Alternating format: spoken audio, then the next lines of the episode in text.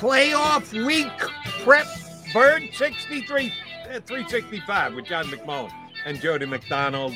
Jay Mack, we doing this morning in a playoff prep week? I know. Wait a minute. The coach said he won't talk about the playoffs. Well, back with him. Well, we can talk about the playoffs all we want. Yes, we will talk about the game against the Cowboys on Saturday, but we will also look ahead to the playoffs. And as Nick Sirianni said that yesterday when he met with all you guys, uh, the Eagles were laying some playoff foundation, or at least it seems this way. And I'm going to get your take on it. With the announcement of as many COVID players as they have hitting lit. Oh my God, what a breakout, John! Yeah. What what what timing of that potential breakout? Look, man, I called shenanigans on this almost immediately. Um, eh, it, look, uh, the Eagles are never going to admit it. They've already had certain uh, people, obviously, that are close to the team come out and deny that there's any hijinks here. But, you know, I, I this doesn't pass the smell test. And, um, you know, I sent out a tweet last night that said the Eagles are one of the smartest and savvy, most savviest teams in the NFL and people don't like Howie Roseman. I said this front office is just just look at the NFC East, Jody, and compare the Eagles front office really since the beginning of the Andy Reid era, because that's where it started. That was the apex. Compared to the Dallas Cowboys and Jerry Jones, or forget about the Washington football team and the New York Giants, who are an absolute disaster. I, mean, you gotta, you gotta, you gotta play the game with context. We always talk about it on this show. For all these people that hate Howie Roseman, he gives you every little advantage possible under the sun, which is his job. It's not just draft picks. I get everybody gets focused on first round, and by the way, first round draft picks. Who get you know everybody misses on first round draft picks. Again, look at the rest of the league. Go down the list. Start with the New England Patriots. Look at the N'Keal, N'Keal Harrys of the world. Everybody misses with first round picks. Everybody. I get that's what people focus on. Understandable. Uh, but man, they're good with this kind of stuff.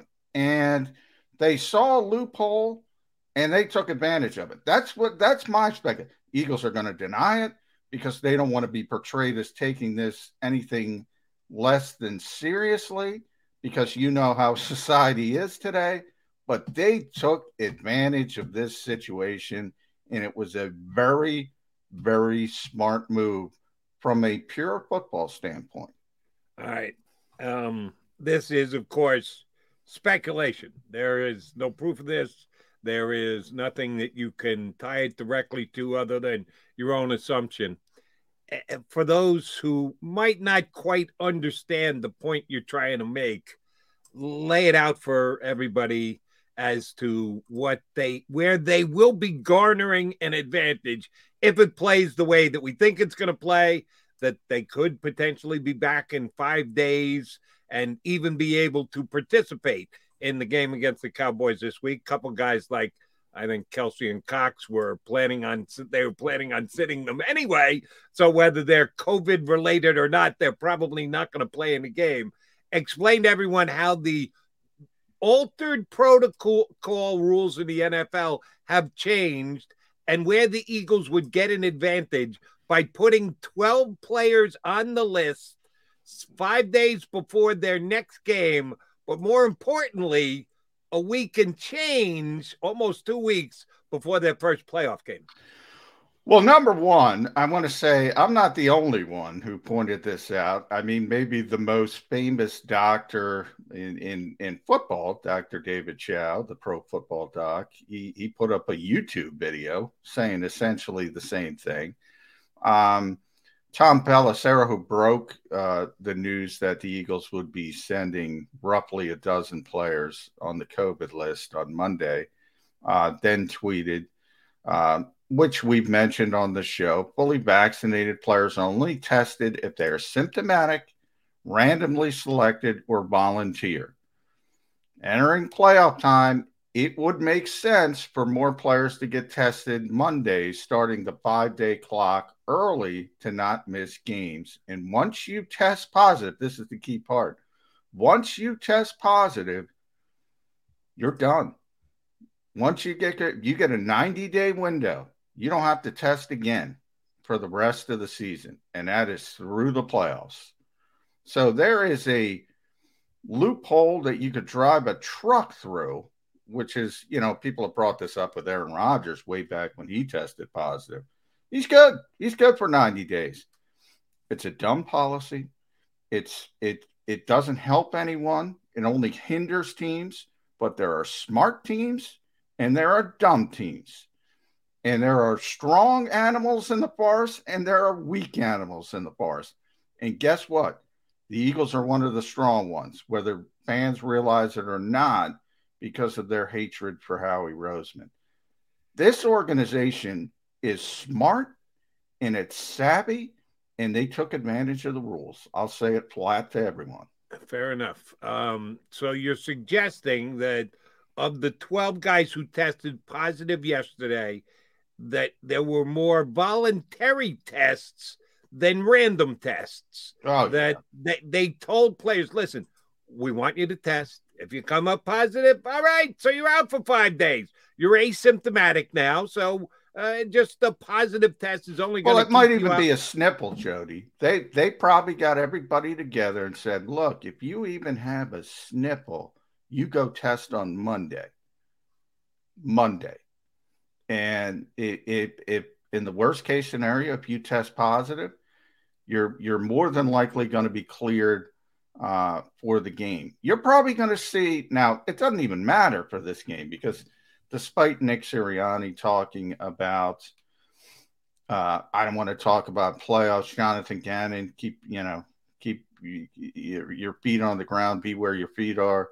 Um, they don't care about this game. They they they don't. The, the one guy, Jason Kelce, because of his consecutive game streak, I, I think he might try to get back and play a series or two just to keep that going. Um, they don't care about this game. So I my my point is I think next Monday you might see a similar list and people are going to freak the you know what out. And it's not going to be a big deal. Hopefully people will explain that to them, but get ready for it. Get ready for it because they're going to tell everybody the same thing. Look, if you got a scratch in your throat, Jody McDonald, go get tested on Monday not Tuesday, not Wednesday, Monday. Yeah, but why? Why are you limiting it? Limiting it to those who have symptoms? Why wouldn't you just test everybody? Let's take our shot here. If we don't have, we don't have. But if you've got anything, let's take a look. Well, they could have. have they could have. They could have. I mean, they there's you know they could have done it in house and said, look, let's get this. Let's test the entire We're team. testing everybody. Yeah, that's what I'm figuring. They they might have done that as well. That would make sense. But either way, whatever it was, they're gaming the system. They're gaming it. They're gaming the system. And by the way, good for them. Good for them. You can. Those are the rules. Use the rules to your advantage. We are, I always go back to that New England Baltimore playoff game. This this will be easier for people to understand where where John Harbaugh was losing his mind on the sidelines because Belichick came up with this formation and he was hiding the tight end in in line, like where a guard was or where a guard lines up. And you know, they're saying this has got to be illegal. This has got to be illegal. That no, it's not illegal. It is now. It wasn't legal at the time. He won the stinking game because he found a loophole. It, you find a loop, loophole, you take advantage of it. You know, the problem is, you know, other teams are going to start doing this as well. So maybe they pulled the trigger a little bit early, but better to be cautious than and better to be safe and sorry because we know we've seen it week after week after week after week. This list train wrecks people. The NFL changed the rules to keep players on the field. The Eagles took advantage of it here's my only issue with it because you're right. Anytime you can take advantage of a quote unquote loophole, you should do so. But we are talking about positive COVID tests here. and we are talking about the health of the players. Well, that's the dirty little secret. And and I've said this before, Jody, and this is going to upset more people. Well, what the hell? I've already upset so many people. To to this day, I'm not going to say I haven't heard anybody, but I haven't heard many people say insert name. The most uh, high profile would be Aaron Rodgers. Hey, how's Aaron doing? Haven't heard one person. Now, that's not, there's occasionally, I'm being a little bit of, uh, uh, a little bit of hyperbole in there. But all these angst driven, all these shaming people, they never say, "Hey, how you doing? How you feeling?" You know why? Because they know they're fine. They know they're fine. These are young, healthy people. This is a disease that affects people like me that are that are older and overweight and you know we got to be people like me have to be more careful more careful if you're a 22 year old uh, healthy male this is not serious everybody knows it but they got to play the public relations game so nobody asks that simple question and that should tell you everything you need to know jody nobody says i hope hey I hope pick a name off the Eagles list. Have you heard it once? I hope so and so's okay. Because I haven't. Yeah, the only possibility would be I hope that Jalen Reagor actually needs to take some time off. No, that's that. You're going to get in trouble now. That, that's okay. That, that, you, I hope everyone is okay. I hope everyone is fine. And then you take the next step when you point that out to people and they say, "Oh, I got caught. I I don't. I know they're okay." Then they go into, well, they could change it. They could they could give it to somebody else who isn't healthy. Well, a nobody's supposed to be around the players who isn't fully vaccinated, boosted, all that kind of stuff. That's why I brought up fans falling on Jalen Hurts. That's why those security guards were trying to get him out there as quickly as possible. And Washington's going to pay for that uh, they don't let fans near the players. They've done everything possible to keep people away from the players for that particular reason. Um, but yeah, I mean, every nobody asks the simple question because they know the answer, and then and that's you know we can either tell the truth as a society or we can continue to lie to each other. All you right. don't ask the question, and I'm not talking about you, Jody but you don't ask the question because you already know the answer. And the question is, hey, I hope Dallas Goedert is okay. I hope uh, Jason Kelce is okay. Why? Because you know they're okay. Here's where I'll, for the most part, agree with you, but not 100%. Yeah, the players could be positive and they could pass it on to someone else who, uh, even if boosted, even if vaccinated, could fall ill and become much more ill than any of the players. You cannot just dismiss that because they don't have these guys under quarantine. They're not living at the NovaCare complex. They are going home to their lives and their wives and their kids and their mothers in laws and the like. So you can't just dismiss that. So the Eagles are minimizing that. What is the risk? Oh, yes, as you just pointed out, it's minimal because they are very young, highly well conditioned athletes who, even if they are positive, chances are it's not going to have any effects on their their lives and or most importantly for most Eagle fans their ability to play football this weekend next weekend hopefully the weekend thereafter uh, it is gaming the system and when you're gaming the system you're taking advantage of something and there's a reason why it's called a loophole because that's not what it was meant to. That was not what the intention was when they put these protocols in place. So they are taking advantage. They are at a very slight risk, putting both their players and the people around their players at least in some risk.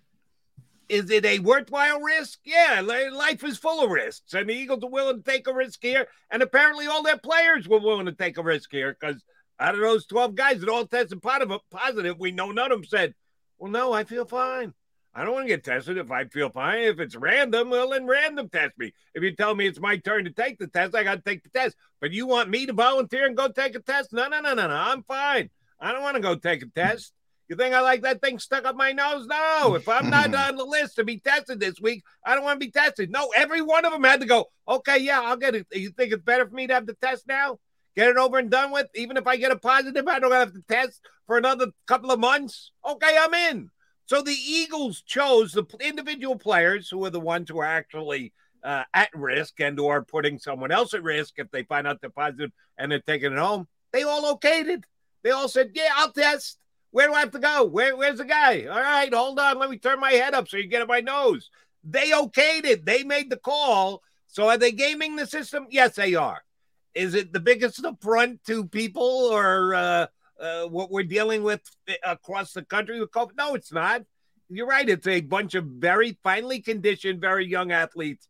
And the science says that these uh, guys are not being adversely affected much at all. No, and look, there is a public relations hurdle that the Eagles don't want to deal with, that the NFL doesn't want to deal with, because what you said is true, also, Jody, and the fact that yeah, they don't live in a bubble. They go home, they they uh, deal with their families and everybody else in the old shampoo commercial, two friends, and then they tell two friends, and then they tell two friends, and that's how these kind of outbreaks start. So you're 100% right but if that's the case and everybody is so on board with that, you know, then the NFL and the NFLPA should have got together and had more stringent rules. And, you know, you could argue we shouldn't even be playing those games. And I think that argument would hold more intellectual honesty than this other nonsense where you're just trying to placate the vocal minority, I like to call them on social media, who likes to complain about everything, to, to be honest. And they'll complain about everything. And it's a very small group of people. I like to call them wing nuts. Could be on the right wing, could be on the left wing. I don't care. Uh, but you're a nut. And not you again, Jody. Um, talking to other people. Uh, if you believe in that way. Um, and look, it is what it is. There are rules, and they took advantage of the rules. That was all I was trying to point out. And they are a very smart and very savvy organization. And contextually, when you compare them to other organizations around this league, look, every fan base, I say all this time, is very it, it, it's very intra focused. They don't look outside the walls of their own little kingdom, so to speak. They don't know what's going on in the AFC West. They don't know what's going on in the AFC North. Um, they only know what's going on with the Philadelphia Eagles. And to be honest, since 1999, I, they're not Green Bay, but this this fan base is spoiled. This fan base is spoiled because they think this is normal. They think four playoff appearances in five years. They think all those playoff appearances is since 1999 is normal. Anybody who followed the Eagles pre Jeffrey Lurie knows it's not normal.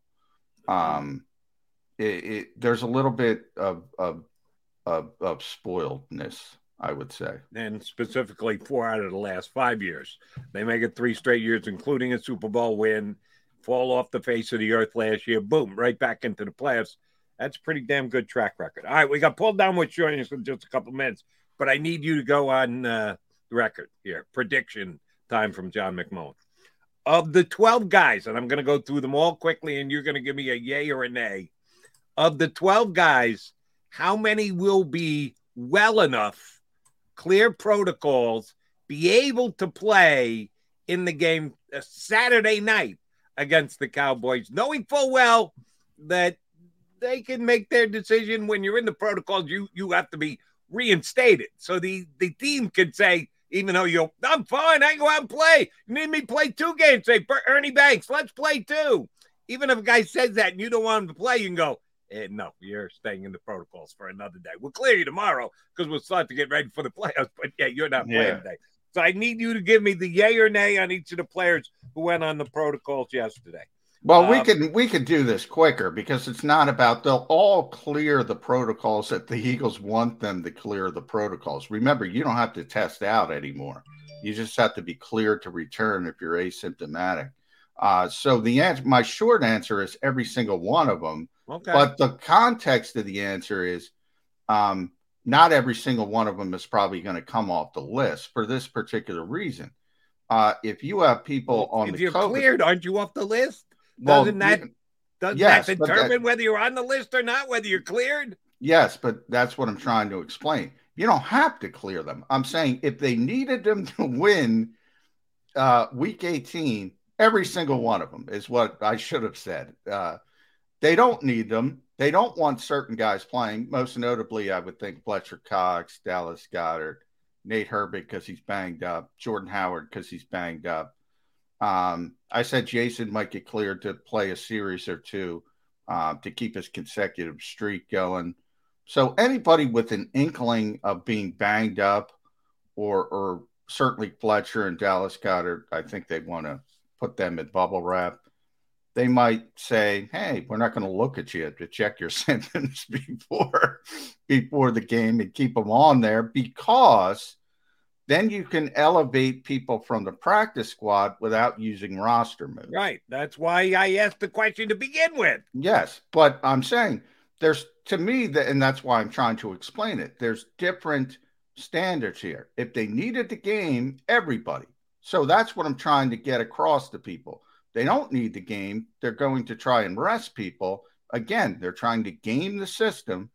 They're going to keep a few people on that. I gave you some of the names, I think Fletcher, Dallas, uh, Nate, because he's banged up, Jordan, because he's banged up. Um, and, and they're going to elevate players or, or try to elevate players using that spot. That would be my my guess of what's going on. So you think Boston Scott, although he's on the list as of right now, you got to get. No, they might. I mean, he's just not hurt. So I I I mean, they might. So are, are we talking twenty five carries for Kenny Gainwell? Good. Well, you also have Jason Huntley and Kerryon Johnson to elevate. That's what I'm saying. So if you don't, if you want to keep Boston on it, you can elevate one of those. You might see 25 carries from Kerryon Johnson. Who knows? Uh, they're they're playing the game as best they can. All right, he's John McMullen. I'm Jody McDonald. We've got a good guest coming up next. Our buddy Paul Domowitch from the 33rd team and Philly Mags going to come up and uh, talk some Birds football with us here on Birds 365. This is Joe Kraus of Krause's Coats inviting you to donate a slightly worn coat or jacket and help veterans stay warm this winter. Go to Krause's Coats on Facebook to help those who've served. Have a happy holiday.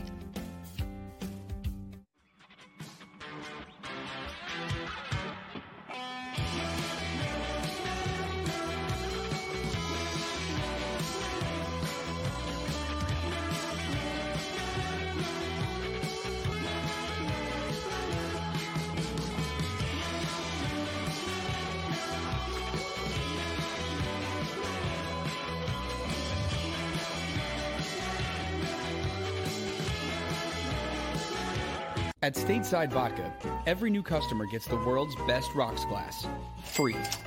What's that? Uh, a rocks glass? You're telling me that bottle is cut in half? You could say that. Holy shit. And you're telling me I can get one of these glasses for free? That's right. One free rocks glass per customer with each first time purchase of Stateside Vodka. So good, it just disappears.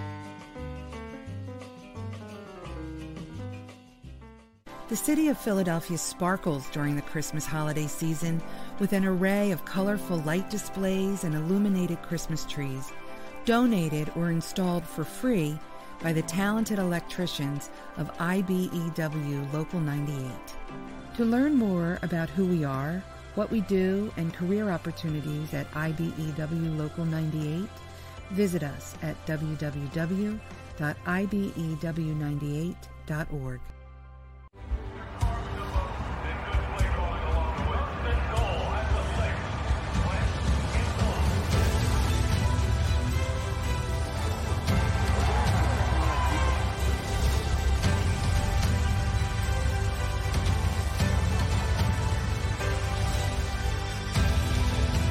field of life, First Trust Bank is there for you. Because Philadelphia dreams deserve a Philadelphia bank. As a hardworking American, you've never experienced how tough life can be until now.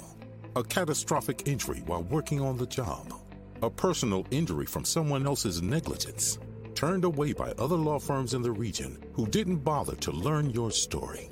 It's time to meet the Fritz and Bianculli Law Firm and managing partner Brian Fritz. Badly injured? Call the Fritz and Bianculli Law Firm. Find out why they say, We got this. Go for the midnight dares. Go for the game. Go for the hits. Go for the fans. Go for the win. Go to Ocean Casino Resort. Book your trip at theoceanac.com.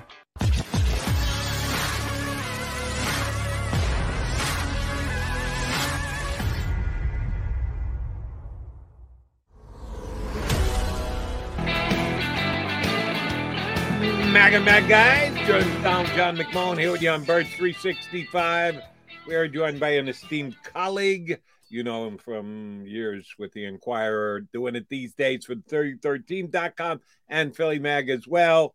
Paul Domowitch, good enough to hop aboard for us, looking uh, up and uh, at him early. We appreciate that, Damo. I, I need to start here because my partner, my colleague, and I'm doing this with tongue firmly implanted in cheek, is suggesting that the Philadelphia Eagles are gaming the system when it comes to COVID testing with the fact that they had 12, count them, one dozen players show up positive yesterday. That the Eagles are saying, go ahead, get the test, get it over and done with. 90 days thereafter, you don't have to test again if you come back.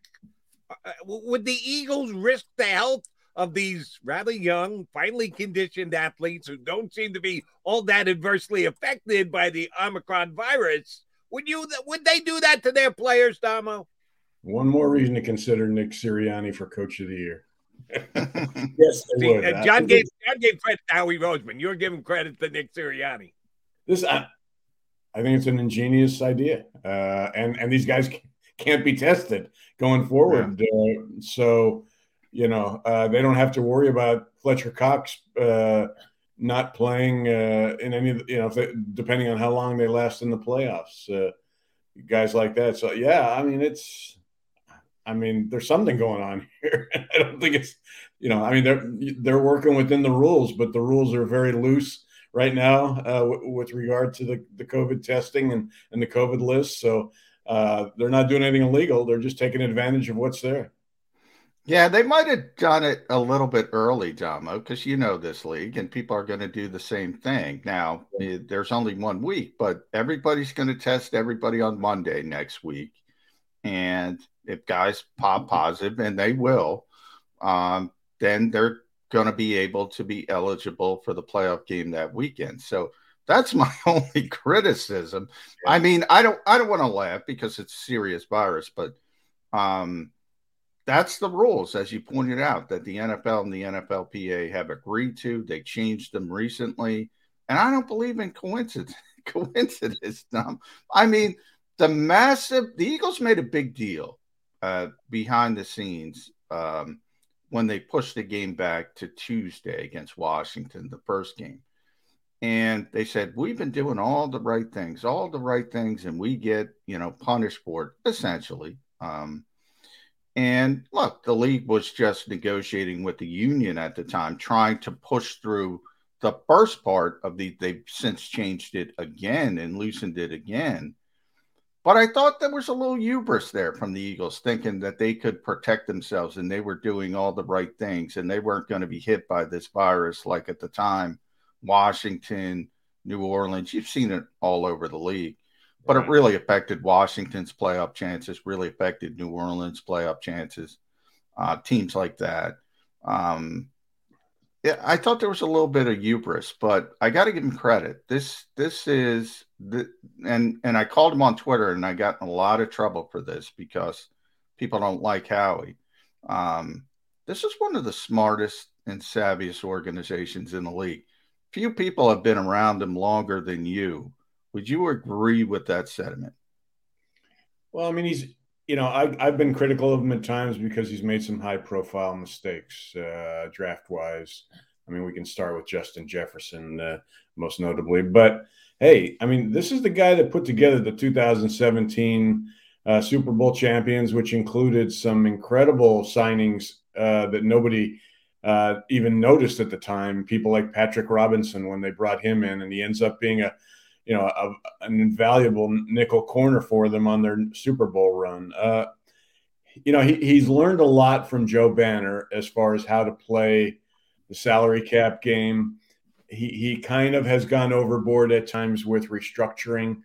Uh, but he survived that because the cap has, has keep going up and is, is going to just soar now that they've got gambling revenue on the on the uh, uh, you know on the horizon. So, um, you know, yeah, I mean, you know, he, you're right. I mean, see, Howie's got the same problem Joe does.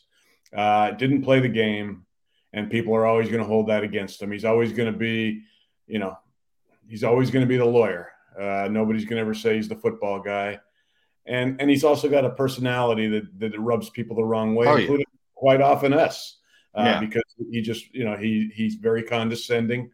Um, you know, I used you know, at one time early on in his GM uh, uh, uh, tenure, we he had a great relationship with the media. He was very accessible. Uh, he was honest, and I, am assuming somebody burned him or he felt he was burned. And since then, it's been a different Howie Roseman as far as his dealings with us. But yeah, I mean, I'll, I'll give him credit. You're right. I mean, he's very savvy uh, knows the rules, knows how to skirt them occasionally. Uh, makes you know has made his share of high profile mistakes, but you know you're right. Damo, uh, Dr. McMullen also conjectured with me last segment that all 12 of the guys could potentially be cleared and would be cleared if they really needed the ball in time for the game on Saturday. Some they'll say, nah, nah, nah, nah, stay in protocols because you're not going to play anyway. So you might as well stay on the list and we can bring somebody up from the practice squad, take a roster spot uh, to replace you. Uh, the Eagles seem to be, and this is all conjecture on our part, to not be worried about the outcome of this game. That if they need to sit guys, they're going to sit guys, they're going to do what's best for protecting guys for the more important game a week later, which is the playoffs. But the Cowboys are on record, and I got to tell you, I'm surprised by this. Um, actually, I shouldn't have been. Shame on me. Jerry Jones came out and said, "No, we got to win the game." I'm saying we got to win the game. We're going to play player football now, and he did so immediately after the game. So everyone fell in line behind him. The quarterback said, "Oh, I'm planning on playing." So the coach uh, got up and said, "Yeah, we're going to win this game. We got to try and win this game." and they all take their, uh, their their clue from the guy who signs the checks. Are the Cowboys making a mistake here? Or does it really matter that much whether you're second or third or fourth overall in the conference?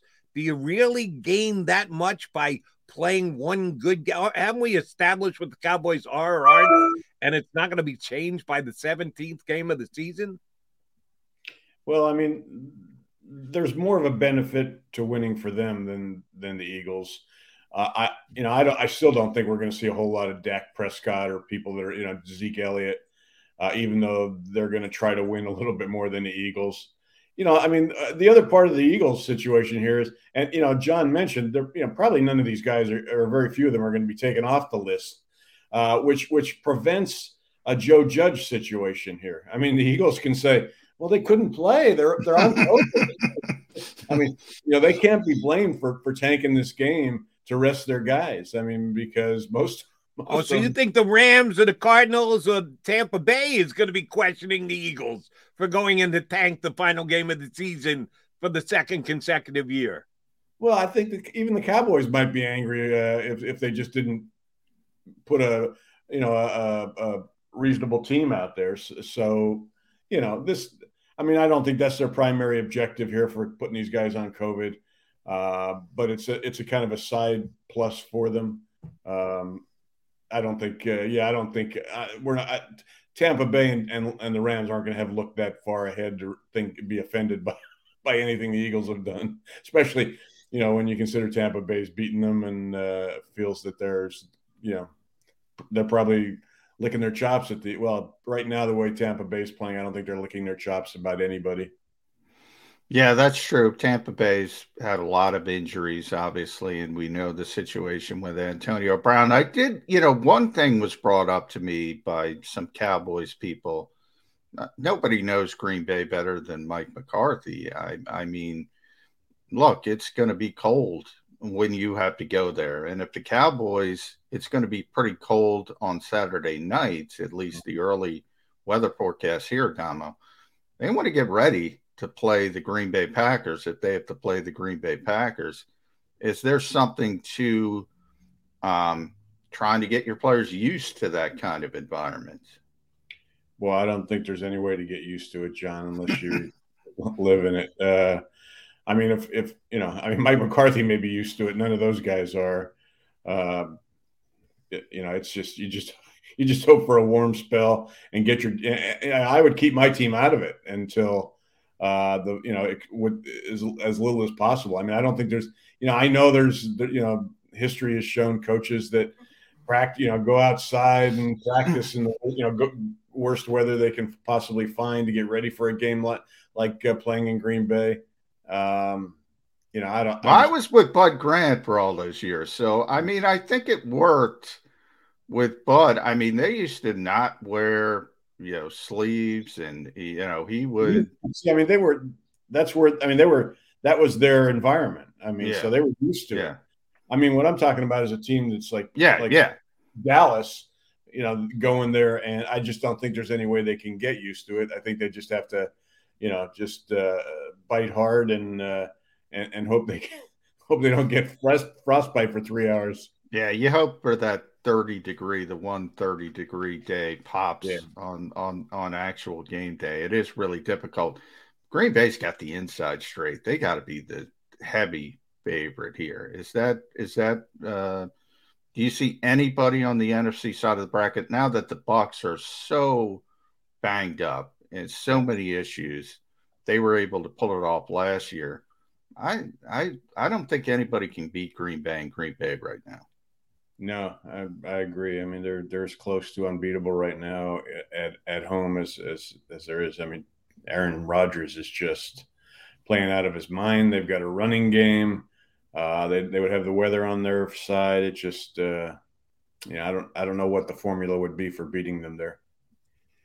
They are the favorite, and they will stay that way uh, through the playoffs. All right, Damo, I got to uh, get you on the record about this, and I just found this by happenstance today as I was looking stuff up.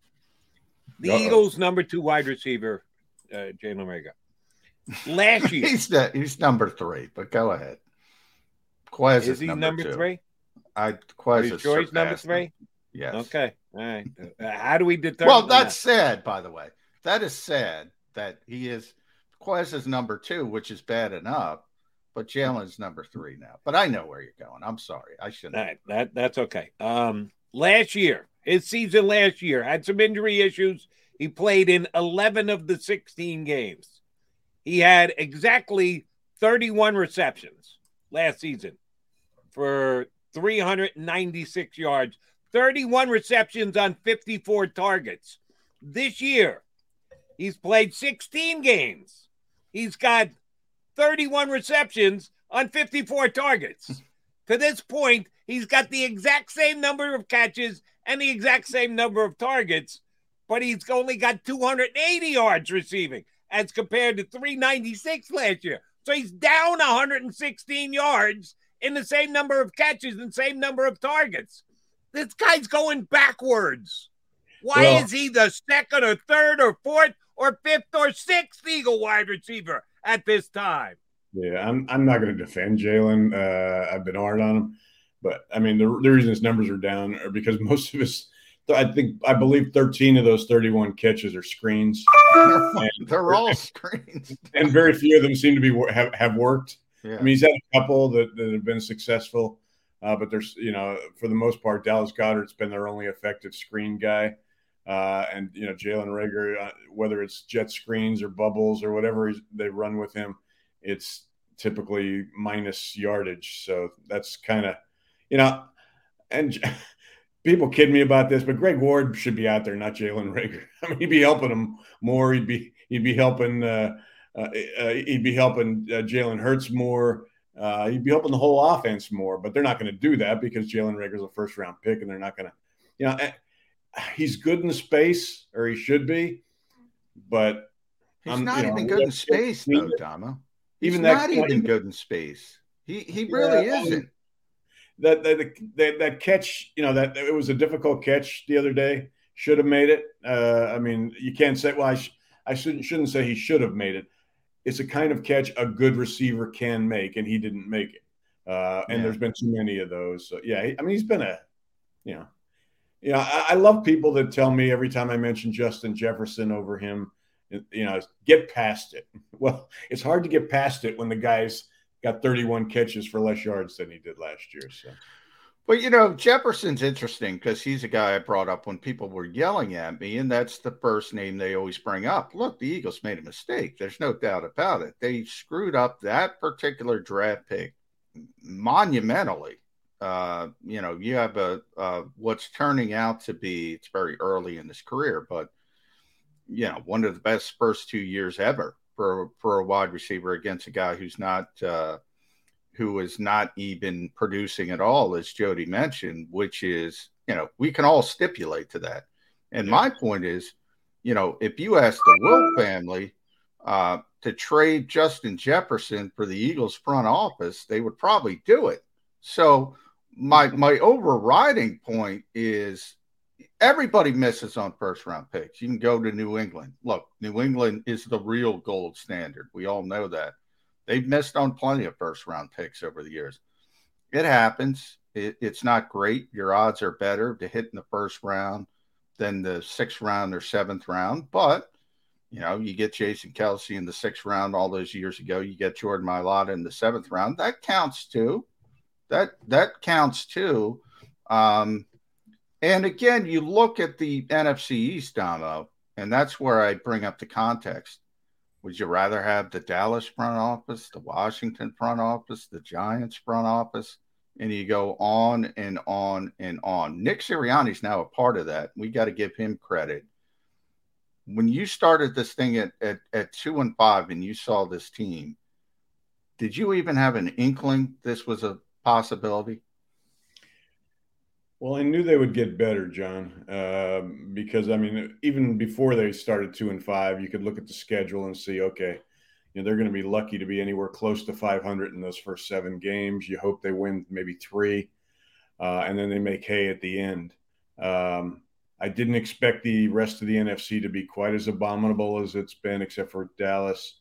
Uh, I didn't, you know, I knew they were going to be playing the Jets and some of these other soft teams. But I, what shocked me and, and what's been responsible for this turnaround has been Nick's willingness to just flip the script and go to a you know a, a 35 40 carry a game uh, running attack. You just don't see coaches that are willing to do that, especially first year coaches who have spent months like planning how this is going to work. I mean, he just said, "Hey, this ain't working, and we got to change something. We got to take the pressure off this quarterback who's not ready to have this kind of pressure on him." And it worked and you know it's it, it's why he's you know I mean he's not he's not going to get my coach of the year award uh, vote, but uh, he's certainly a guy that deserves a lot of credit for what he's done this year with this team. All right. By the way, uh, in Sunday's game, Quez Watkins, 51 snaps. Jalen Reagor, 51 snaps. So they were co wide receivers, too. I wasn't that far off calling him wide receiver, too. That's determined by uh, who's on the field the most, not who produces the most. As I Greg, also kind of pointed out, if you go by production, he could be wide receiver six with the Eagles this year. But again, I digress. Um, Nick Sirianni get a get coach of the year votes? No, I don't think so. There's too many. I mean, again, and this is no disparagement of him because he's just done a fantastic job this year after uh, early struggles and the you know. I just think there's too many other quality uh, candidates that jump out at you, including like, Bill yeah, Belichick. like who, Damo? Belichick, uh, uh, Matt LaFleur. Um, trying to go down the list here. I mean, even Brand, you know, you could you could make a case for Brandon Staley. Um, there's a few obvious ones I'm missing here. No, no, no way. Uh, Sirianni's done a better job. You've been doing this a long time. You know, I've been doing it a long time.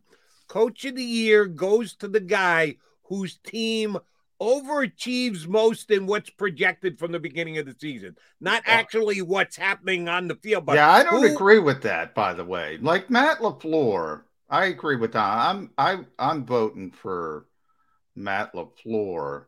I mean, the guy's won 13 games Uh, three years I, in a row. hold, hold on. That wasn't the question I asked. I didn't ask who you would vote for. I asked, would Nick Sirianni be getting coach of the year votes? And in handicapping the way the voting has gone the last that's two years, fair. five years, That's 10 fair. years, 20 years, who wins? The guy who overachieves and surpasses preseason expectations. It's been I- that every year for the last 20 years. I agree, but has anybody overachieved this year more than the Patriots? I mean, Eagles. They're still nine and seven right now. Okay, uh, I mean the the Patriots. The Patriots at 10 and 6. Yeah, And the but- Patriots last year weren't 4 11 and 1.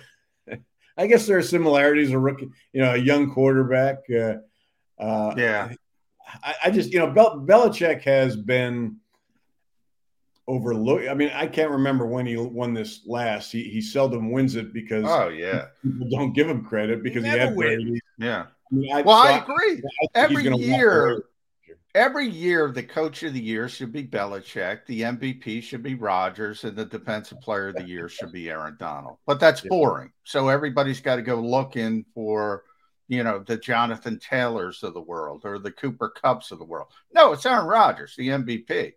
Period. End of sentence. Uh, Aaron Donald is by far the best, but nobody wants to. They, they, get bored and they want to go in another direction. you know what I like about the AP voting for uh, awards is they have an MVP, but they also have an offensive and a defensive player player, of the year. Uh, who would I'm asking you guys who would be your offensive player of the year? I would If- go if Taylor. Is the MVP. I would go Jonathan Taylor slightly over Cooper Kupp. Uh, I would give him a slight advantage. But yeah, I like that as well, Damo. Um, I like the fact that they differentiate because, you know, the MVP is going to be a quarterback. It almost has to be uh, by the way this game is set up. So I, I, I would go, I would go Jonathan Taylor and, and then clean sweep of the obvious choices. Um, Rodgers, Donald, Belichick, which is boring, but I believe it. Donald over. I mean, I, I'm debating whether Micah Parsons is, is only the defensive rookie of the year or whether he's the defensive player of the year. Yeah, I mean, he's been great, but Aaron Donald is so good. I mean, and you know, I remember talking to Brandon Brooks about, you know, I, I uh, when we were allowed in the locker room, I would ask certain guys when I was voting for the Pro Football Writers All Pro team, I'd ask the players, oh, who's the best? I'd ask Torrey Smith, who's the best corners, and you know, stuff like that. I asked Brandon, who's the best defensive tackle, and of course, I knew he was going to say.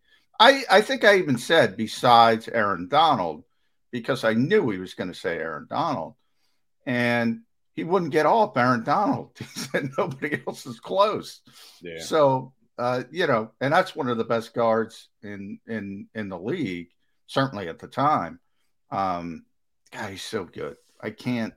Micah Parsons is great, but that guy is first ballot Hall of Fame, which I got to get to you as the Hall of Fame voter. Um, let, let me just add one here before you ask Tom a right. question. Yeah, I'm not taking Aaron Donald. I'm not taking Michael Parsons. I'm taking TJ Watt. Uh, just wrecked that game last night for the Steelers. Got a chance to set the all time sack record with missing games this year next week in Baltimore. Yeah, I, I Don, Donald could get it every year. Parsons has come out of left field to be an actual candidate, not rookie of the year. No, TJ Watt's the defensive player of the year. Could you throw Diggs into that conversation? The kid from yeah, uh, well, that's one of the reasons the Cowboys guys. I think they're going to split the vote. I think you got Parsons and and Trevon are going to split. Um, I kind of take the best player, so that's why I kind of default Aaron Donald. But best players, you know, best players better than most in a historic fashion. So I think disappointment for Eagles fans. No Eric Allen making the cut again. What did you think of the cut? Uh, I know you believe Eric should be certainly in that list, in that discussion. Yeah, I was really disappointed. I mean, I, I've lobbied for for him for about you know, I mean, for quite a few years now, and and and I- thought I had made some headway. He made the the final twenty five last year. Um, you know, we don't know the count, so I don't know how close he came to making the final 15 last year. But I mean, I, I lobbied again this year, sent every one of the other members, uh, you know, what I thought was compelling reasons why, you know, he should he should be at least in the room for us to discuss.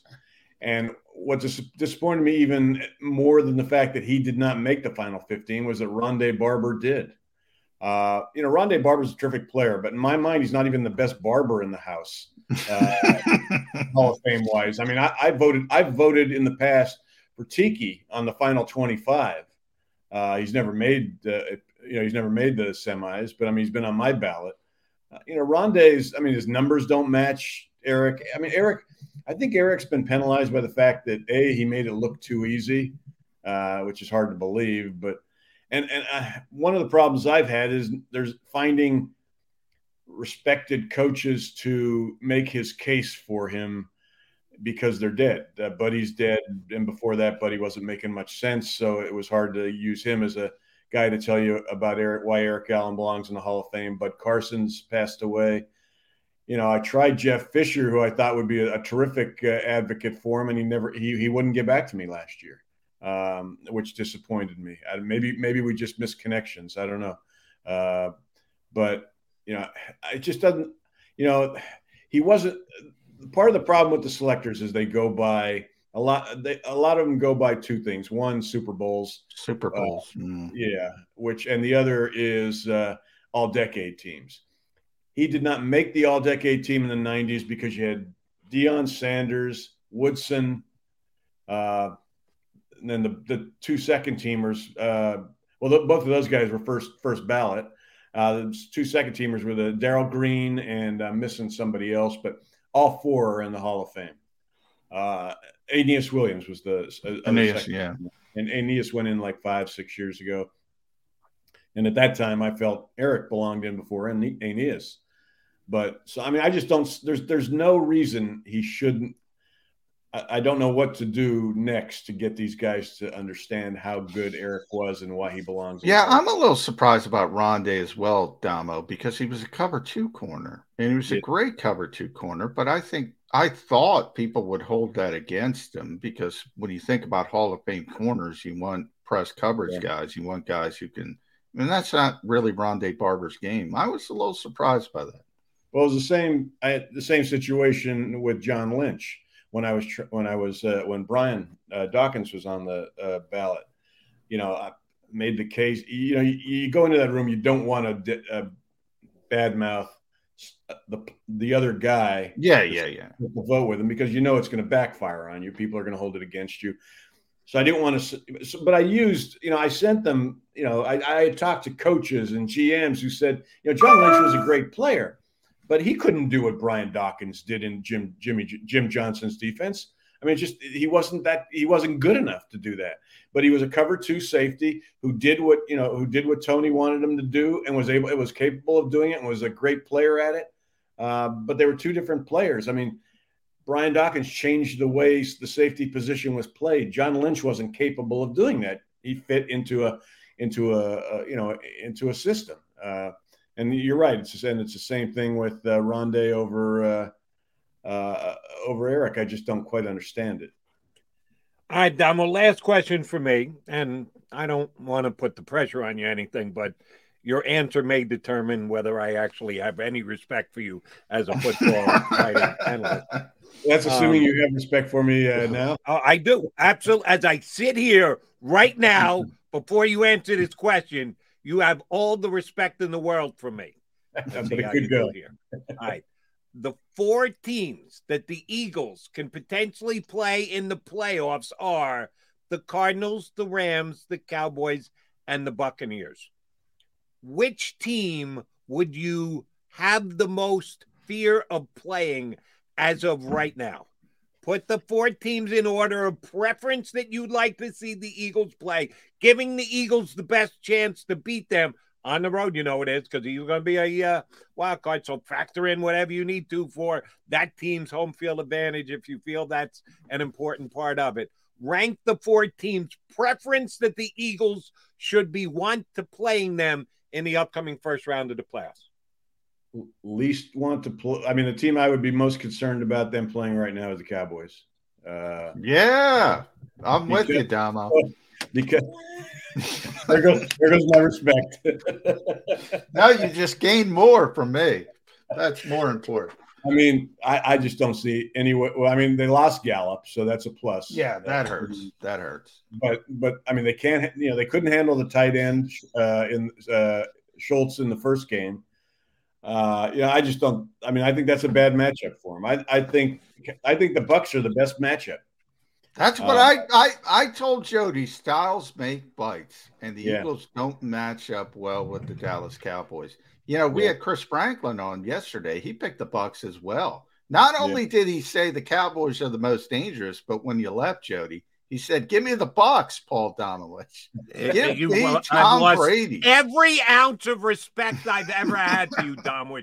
You, McMullen, uh, Franklin, and but just keep keep disrespecting the goat the greatest player of all time in the history of the National Football. What the fuck else does Tom Brady have to do to impress you and McMullen? Please explain that to me. uh, nothing. I mean, I, you're right. He's the goat. Uh, I just don't think he's got the weapons that the Cowboys have, that, that Prescott has. Uh, uh the Eagles. Where were all those weapons in, against the Cardinals on Saturday? What the hell happened well, to all the Cowboy weapons on Saturday? For starters, the Eagles the Eagles only lost to them by six points when they played them this season. So you, you got oh, that. Stop it, please. You watch the game. They kicked the ball off. Tom Brady said, How many minutes do I have to take off the clock to win this game? Okay, fine. And that's exactly what he did. I don't I don't want any part of the Cowboys defense against the against Jalen Hurts and, and the yeah, offense. Trevon is gonna is gonna beat Jalen Hurts into something, just like he did in week one Yeah. and you're going to see a, a, a big pick six or an interception going the other way. Donald's right, hundred percent. They play the Bucks. They can they can run for two hundred yards. They can keep the ball away from uh, Brady. Um, well, I not, don't know about that. It depends if B to B is playing because yeah. that guy, you ain't moving him. What what they need to stop, uh, regardless of who they play, is is they got to prevent what happened against the Cow, what happened against the Bucks the first time, what happened against the Chiefs, what even happened against the Jets, where the Jets scored three touchdowns on their first three uh, uh, possessions. They got to stop with the, you know, they were doing a pretty good job until last week of preventing scores early on, uh, not letting teams uh, jump out ahead, you know, and and then even last week uh, they give up four scores on. It was the first time in this season they've given up four scores in on their opponent's first four possessions. Fortunately, a lot of them were field goals. That's the only thing that saved them. Damo, before I let you go and before we get you out of here, I'm pushing it, but uh, your by the numbers feature on Philly Mag. Everybody should read that weekly. Um, you you brought up excellent points with this defense. Is it a mirage? Is it not? Basically, it, you know, it's common sense. They've been really bad against good quarterbacks and really good against bad quarterbacks. So, what do we believe with this defense? What, what is there anything? you can hold hang your hat on and say this group is is good or at least better than we thought they were early in the season. Boy, uh, you know, I mean, they've been more aggressive. I, I, mean, I think Gannon realized he had to be a little bit more aggressive. Uh, but you know, you got down to that last possession uh, on on Sunday, and he, he only blitzed once on that. Uh, you know, near disastrous uh, uh, drive until Rodney McLeod intercepted the pass. I don't know that there's, you know, I mean, I, that's why. I mean, they're going to make the playoffs. I mean, they're in the playoffs. They're going to, and I think that's there's nothing but positive to that uh, because it's going to give these young kids a taste of what it's like. But you know, there's no Brady. I think is the only. I'm going to make him mad again. He's the, only, he's the only quarterback I think they can beat in the first round. Both of you are an embarrassment. You're an embarrassment to your professions. I, I, I, I really have to. Just a quick question, and again, you've only been following the league for how many years? Decades. What is the single most important position in determining an outcome of a football game? Quarterback. Quarterback. Who's got the better quarterback, Tampa or Dallas?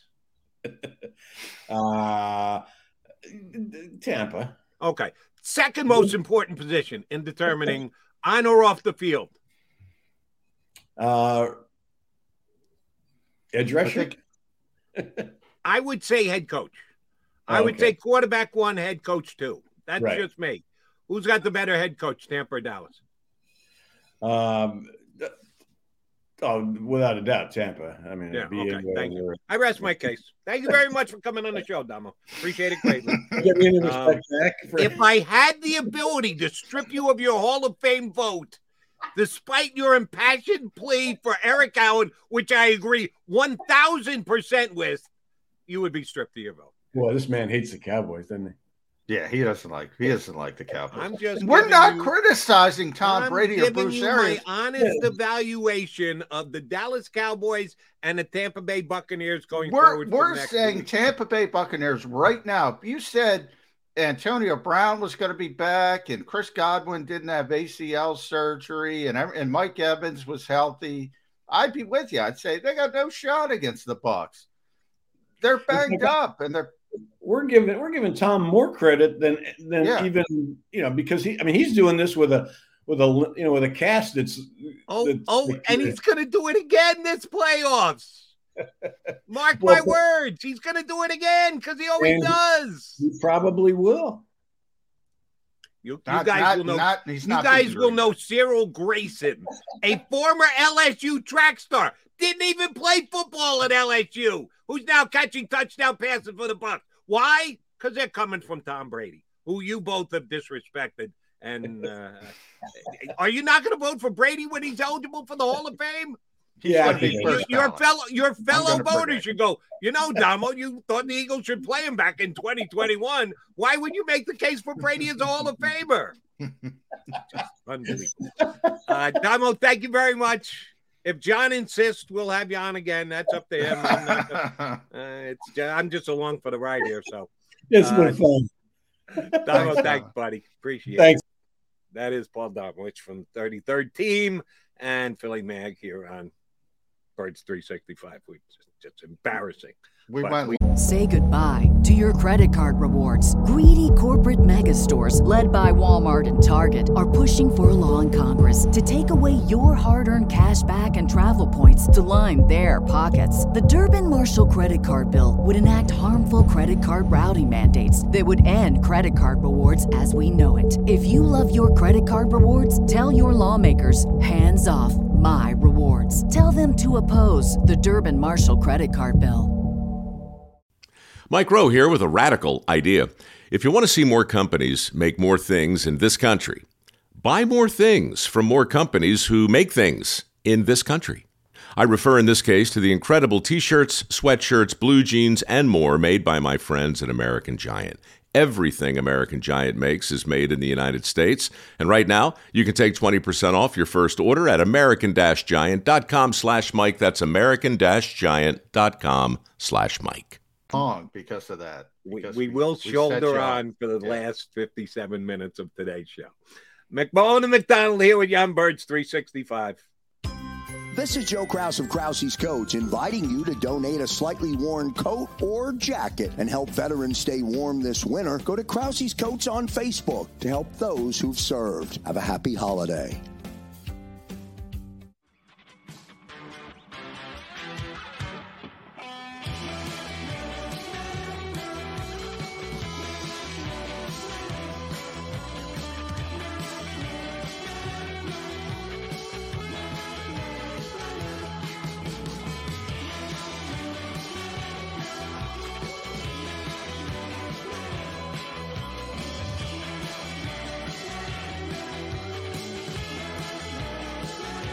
At Stateside Vodka, every new customer gets the world's best rocks glass. Free. What's that? Uh, a rocks glass? You're telling me that bottle is cut in half? You could say that.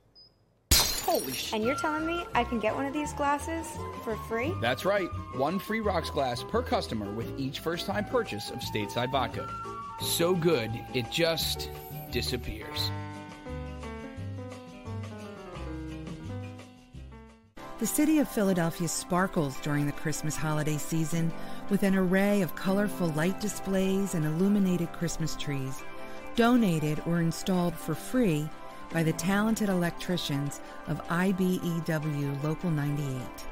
To learn more about who we are, what we do, and career opportunities at IBEW Local 98, visit us at www.ibew98.org.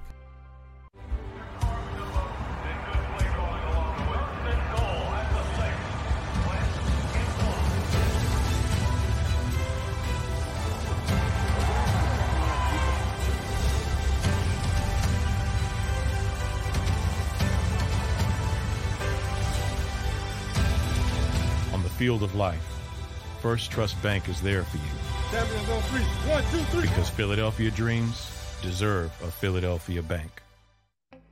As a hardworking American, you've never experienced how tough life can be until now. A catastrophic injury while working on the job. A personal injury from someone else's negligence.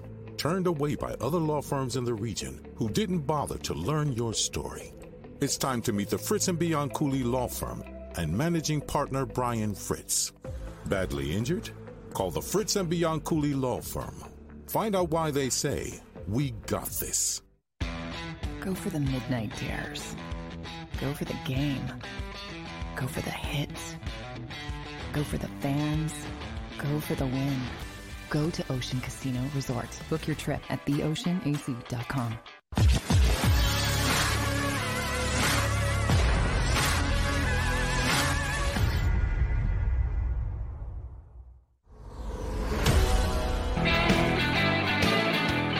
Maga Mac guys here with you on Birds 365. Yes, we ran a little long because I couldn't believe what Mr. Domowitch just said. I all, all my NFL experts that I'm supposedly surrounded by that are just showing complete disrespect to the greatest quarterback of all time. And just let me get on the record. I hate Tom Brady. I always have. I love Tom Brady. Just to I, I hate him with a passion. There's a big, ugly green streak running down the back of my uh, Yeah, you're a Jets derriere. It's Jets related. I know the Eagles lost to him as well in the Super Bowl. I, I, yeah, I got no use for Tom Brady, but I respect the hell out of him. He is not even qu- possibly questioned as the greatest quarterback of all time. And I have to give him his just due for what he's done and what he continues to do, despite the fact that I hate him with a passion. But he's the greatest quarterback of all time, and you want no part of him in the upcoming, no part of him in the upcoming playoffs. And oh, by the way, yeah, they got shut out by New Orleans a couple of uh, weeks ago. They won last week. By the way, here's where I'm giving, you know, I can't speak for Damo, but here's where I'm giving Tom Brady actual respect. I I said, look, I'm not as far as Damo and Chris Franklin. They both said they would want Tampa Bay. I didn't go that far. As you remember, I said I would take Arizona first. And that's because in this Bruce Arians, they have more playmakers in Arizona. It's not even close. But that's because of Tom Brady and Bruce Arians at, versus Cliff Kingsbury more than, you know, I like Kyler Murray. He's not Tom Brady, though. Let's be honest. Um, so I'm actually giving them respect and putting them ahead of a team with with far more playmakers because I don't want to deal with that quarterback mainly. Bottom line is whoever whomever the Eagles play, uh, they're not going to be favored. They're going to be up against it. Uh, whether it's the Rams, Cardinals, um, Cowboys. Who am I missing? Who's the fourth team? Rams, uh, Card- Cardinals, uh, Cowboys, Bucks, and and Yeah, Cow- Bucks, Cowboys, uh, Bucks, uh, Rams, yeah. and Cardinals. Uh, they're going to be up against it no matter who they get. I think the worst style matchup is the Cowboys. That's where Damo and I agree. I just don't think the Eagles match up well. Gets a little bit help with Michael Gallup, but they have Cedric Wilson as well. So I don't know how much help that is. Um, I just don't like that matchup. So uh, either way, I mean, they're not going to be favored no matter who they draw. They're not going to be favored, and I think the Cardinals and the Rams are preferable to the the Cowboys and Bucks. The Cowboys this year finished as of now eleven and five, right? And the Eagles are nine and seven. so the Eagles Yeah. are two games behind the Cowboys. Their results are eerily similar, except for two games. One was the Cowboys didn't lose to the Giants. And we know the Eagles shot themselves in the foot in that Giant game, played their worst game of the year, never should have lost it. They did, no excuses. Jalen Hurts had his worst game of the year. Dak Prescott didn't do that either time he played the Giants this year. Any other game is when they played each other. That's it. Otherwise, their their results are eerily similar. They both got a crack at Mahomes. They lost. They both got a crack at Brady. They lost. They both went out to Oakland and played Derek Carr, and they lost. The Eagles actually beat the Broncos, which the Cowboys couldn't do, but the Cowboys beat the Chargers, which the Eagles couldn't do. Th- their results are like very similar, except for two games one giant game. And when the Eagles played the Cowboys early in the season, and I know the Eagles got their tails kicked down in Dallas, but this is a different Eagle team than the September Eagle team. They hadn't established themselves as the best rushing team in the National Football League. They hadn't wisely put TJ Edwards in as their best linebacker yet, and they got their tails kicked by the Cowboys early on. I give you that. That's it. Otherwise, the Cowboys are the Eagles, Eagles are the Cowboys. Why are you running scared of the Cowboys? I don't know. Well, you know me. I, I say it all the time. I'm going to use the word context for the 57th time. Look, the Cowboys uh, uh, are not a, a dominant team. I don't think they're Green Bay level, obviously. They lose games they shouldn't have lost at certain times this season. But if you put the microcosm, they sure as heck – played Tampa tougher than the Eagles did. People point to the final score of the Eagles, but you and I know what that game was. You bring it up all the time, and I agree with you. It was not a close game, and the the Bucks took the foot off the, the gas. Week one, when the Bucks were completely healthy, that's when people got to saying, "Oh, guess what? The Cowboys are pretty good because they really pushed the uh, Super Bowl champions uh, to the limit." Um, that's one. If you look at their Kansas City loss, that was the COVID game for them, where they were without Amari Cooper. I I think you know Gallup was out at that time. Uh, I think CeeDee Lamb was out as well, and they lost. They scored like nine points. Um, okay, you know, and and and certainly they didn't play well against the Arizona Cardinals. We, we saw the Arizona Cardinals lose to the Detroit Lions. Not only lose, get routed. This is the NFL. I'm not going to say the Cardinals are a bad team because they lost to the Detroit Lions. They had a bad week. Uh, the Cowboys didn't play well last week. But I look at those receivers, and again, Gallup, they lost Gallup. That hurts. Um, the CeeDee Lambs, the Amari Coopers, the Cedric Wilsons. I look at that offensive line, which is top five. The running backs are probably a little bit overrated. I think Pollard's better than Elliott at this point. The quarterback – hasn't played as consistently as you would like, but you know he can play at a high level. You've seen it. I've talked about that defensive line, which has been amazing since Randy Gregory and Demarcus Lawrence has come back. We just talked about two defensive player of the year candidates with Paul Domowitch and Micah Parsons and Trevon Diggs. I don't know, Jody. Man, that is a top point to me where where the Eagles have the advantage against the Dallas Cowboys. I can point to you with the Tampa Bay Buccaneers at least because of the injury issues and the playmaking issues. You know, there's no more Chris Godwin. That's Tom Brady's guy on third down. Um, he's he's done for the season. Leonard Fournette, uh, uh, uh you know, big game Lenny, whatever they call him down there. He's he's not playing. Um, so they don't have their their key running back, uh, and they're dealing with with Ronald Jones. who's okay, but he's not going to scare anybody. You know, Scotty Miller's of the world. Um, I don't even know who who who caught a touchdown pass against the Jets. Cyril Grayson. Yeah, I mean, all right. Would you rather deal with Cyril Grayson or CeeDee Lamb? I don't I don't know. I don't know. Am I crazy? I'd rather deal with Dak Prescott than Tom Brady. Oh, I agree with you there. It all starts with the trigger man. It all starts with the guy who gets the ball snapped to him. And I'm sorry, Tom Brady has his playoff history and Dak Prescott has his.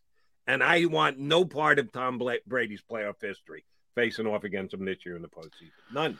Well, yeah, I'm like I said, I'm not at the point. I'm not going to say that's the team I want. The team I would want is Arizona, and that, and I stand by it because I don't think the coach is very good. You Right. mentioned the, and they the- got they have no playoff experience. yeah, um, and that's why. So you look for maybe an advantage. Um, I don't think they have an advantage projected against any of those four teams, but I think they have a better chance uh, against the Cardinals or the Rams than the Cowboys or the Bucks. That's where I am.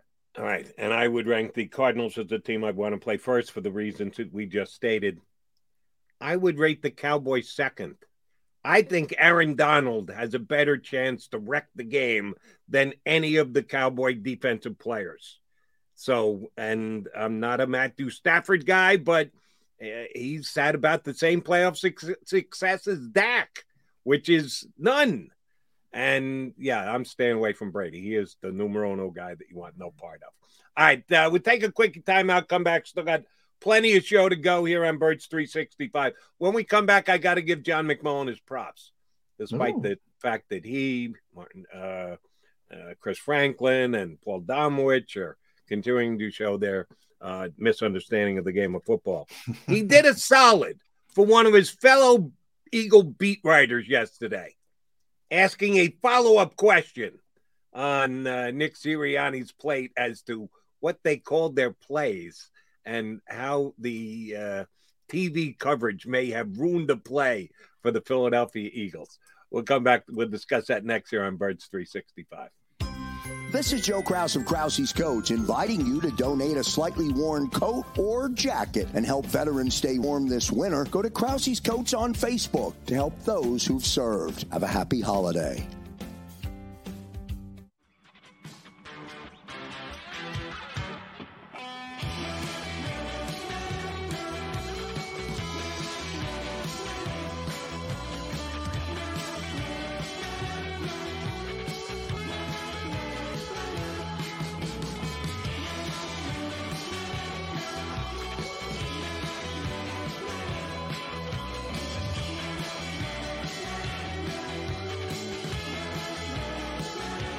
At Stateside Vodka, every new customer gets the world's best rocks glass. Free. What's that? Uh, a rocks glass? You're telling me that bottle is cut in half? You could say that. Holy shit. And you're telling me I can get one of these glasses for free? That's right. One free rocks glass per customer with each first time purchase of Stateside Vodka. So good, it just disappears. The city of Philadelphia sparkles during the Christmas holiday season with an array of colorful light displays and illuminated Christmas trees, donated or installed for free by the talented electricians of IBEW Local 98. To learn more about who we are, what we do, and career opportunities at IBEW Local 98, visit us at E www.ibew98.org.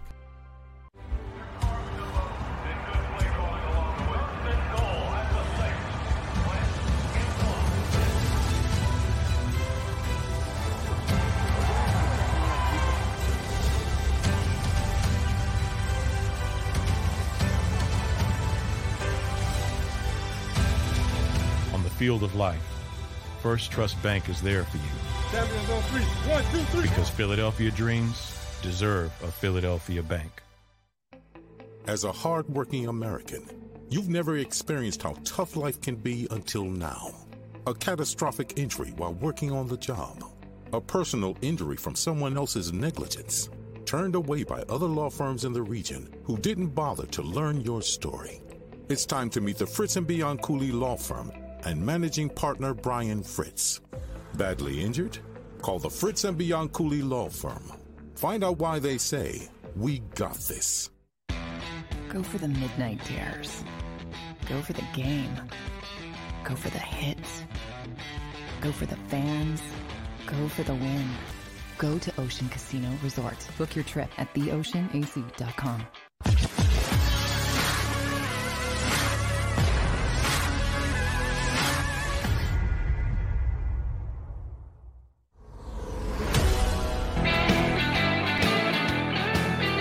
Mega Mac guys, yeah, Birds 365. The countdown is on to a matchup against the Cowboys. And I'm sorry. Oh, oh excuse me. I had to yawn uh, with the game coming up against the Cowboys and the Eagles, which is unfortunate because you want every Cowboy Eagle game to have a ton of meaning, and it's just not there for the Philadelphia Eagles. Uh, and my continued uh, surprise that uh, all my fellow football insiders have this utmost respect for the Dallas Cowboys, which I don't understand. Um, and when Derek Barnett makes his biggest play of the year this week by rolling the ankle of Dak Prescott, who apparently is supposed to start for the Cowboys, and you get Cooper Rush against the Eagles next week. We'll see if the Eagle uh, experts here continue to say, well, they match up badly against the Cowboys with Cooper Rush at the helm for the Cowboys. Disrespect for Brady. Anyway, um, uh, kudos to you, John McMullen, watching the uh, video of uh, Coach Sirianni yesterday. Martin Frank, the outstanding re- uh, reporter that he is, went directly to the first state, aka Delaware, who he writes for, uh, and he said he picked up on the tape on Sunday. Jalen Hurts calling out a play called Delaware or signifying a play called Delaware. And Nick Sirianni got a grin on his face like the cat who ate the canary and said, Yeah, yeah, yeah, we got a little too close to the cameras. That happens to us. We have to scout the TV tape after the game to make sure things like that don't happen. That people who we played down the road aren't picking up on our calls. But sorry, Martin Frank, it's got nothing to do with you. It's got nothing to do with Delaware. But I'll tell you right now, we won't be calling that play Delaware anymore because now everybody knows that play is Delaware. And he, he gave Martin a half baked answer. And then you followed up with a question to do him a solid. Like, what else can we look for, coach? Uh, we all have to pay that much more attention to the TV tape now.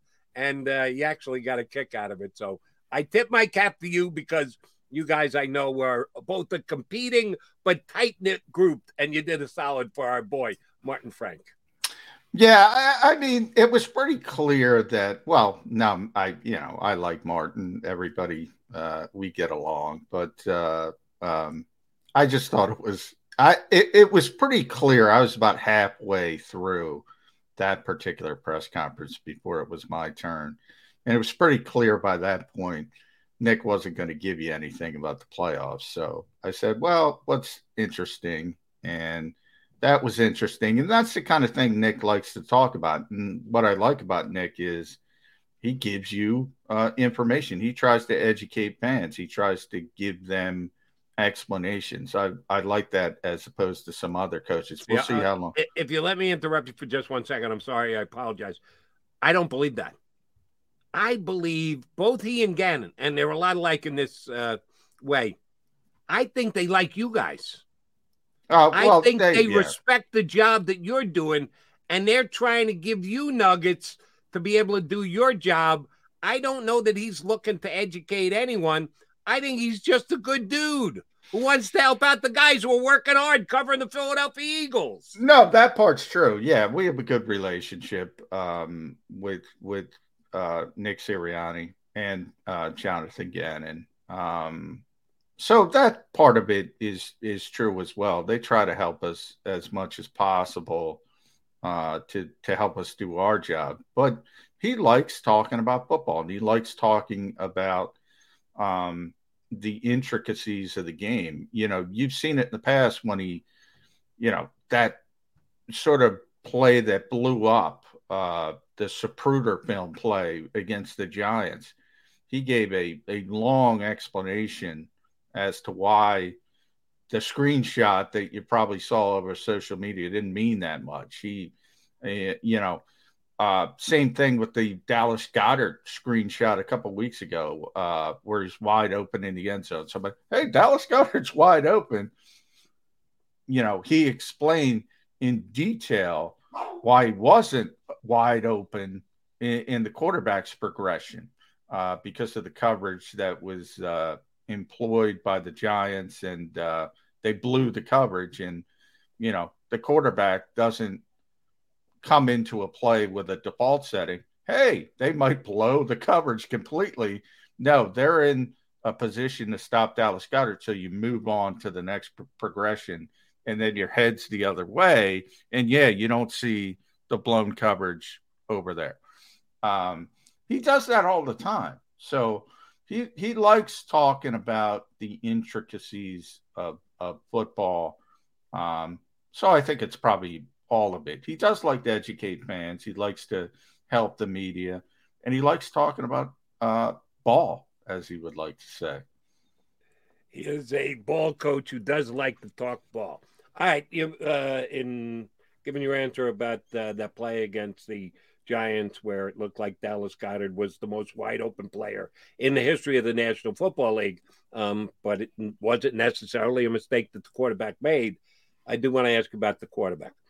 After the game that he had this past week, John, I'm up to 95% that Jalen Hurts is going to be the quarterback of the Philadelphia Eagles. The 5% that I have left isn't even the bad games that he's had, and the Giant game was one of them. The open guys that he's missed, bad passes, not accurate enough. The 5% that's left for me is for, as you like to call them appropriately so, FU players. Could Russell Wilson actually come on the market and have Philadelphia as one of his destination places, and the Eagles have the draft capital to get him? If they can get Russell Wilson, I think they have to investigate it. I don't think Deshaun Watson is going to be over his legal battles by the beginning of next year. And you're going to want to make a trade for him at some point, not you don't want to trade for him on September 1st and say, all right, throw him in, let's go. After an, a playoff season, that's not going to be acceptable. I don't know if that's going to actually come to fruition that he's going to say, yeah, I'll, I'll, I'll accept a trade to Philadelphia. But you have to keep the door open for a few players just in case. But that's all it is to me now. It's down to 5% out of the 100% of who's going to be the Eagles starting quarterback next year. I was tremendously impressed with Jalen Hurts' past game. I know his numbers weren't huge, but huge, but the Eagles run the ball. So he's never going to pass for three. It's going to be very infrequently. The Eagles are going to have to be down 21 nothing in the first quarter for Jalen Hurts to throw for 350 yards. They're just not going to do it because that's not the type of team that they are.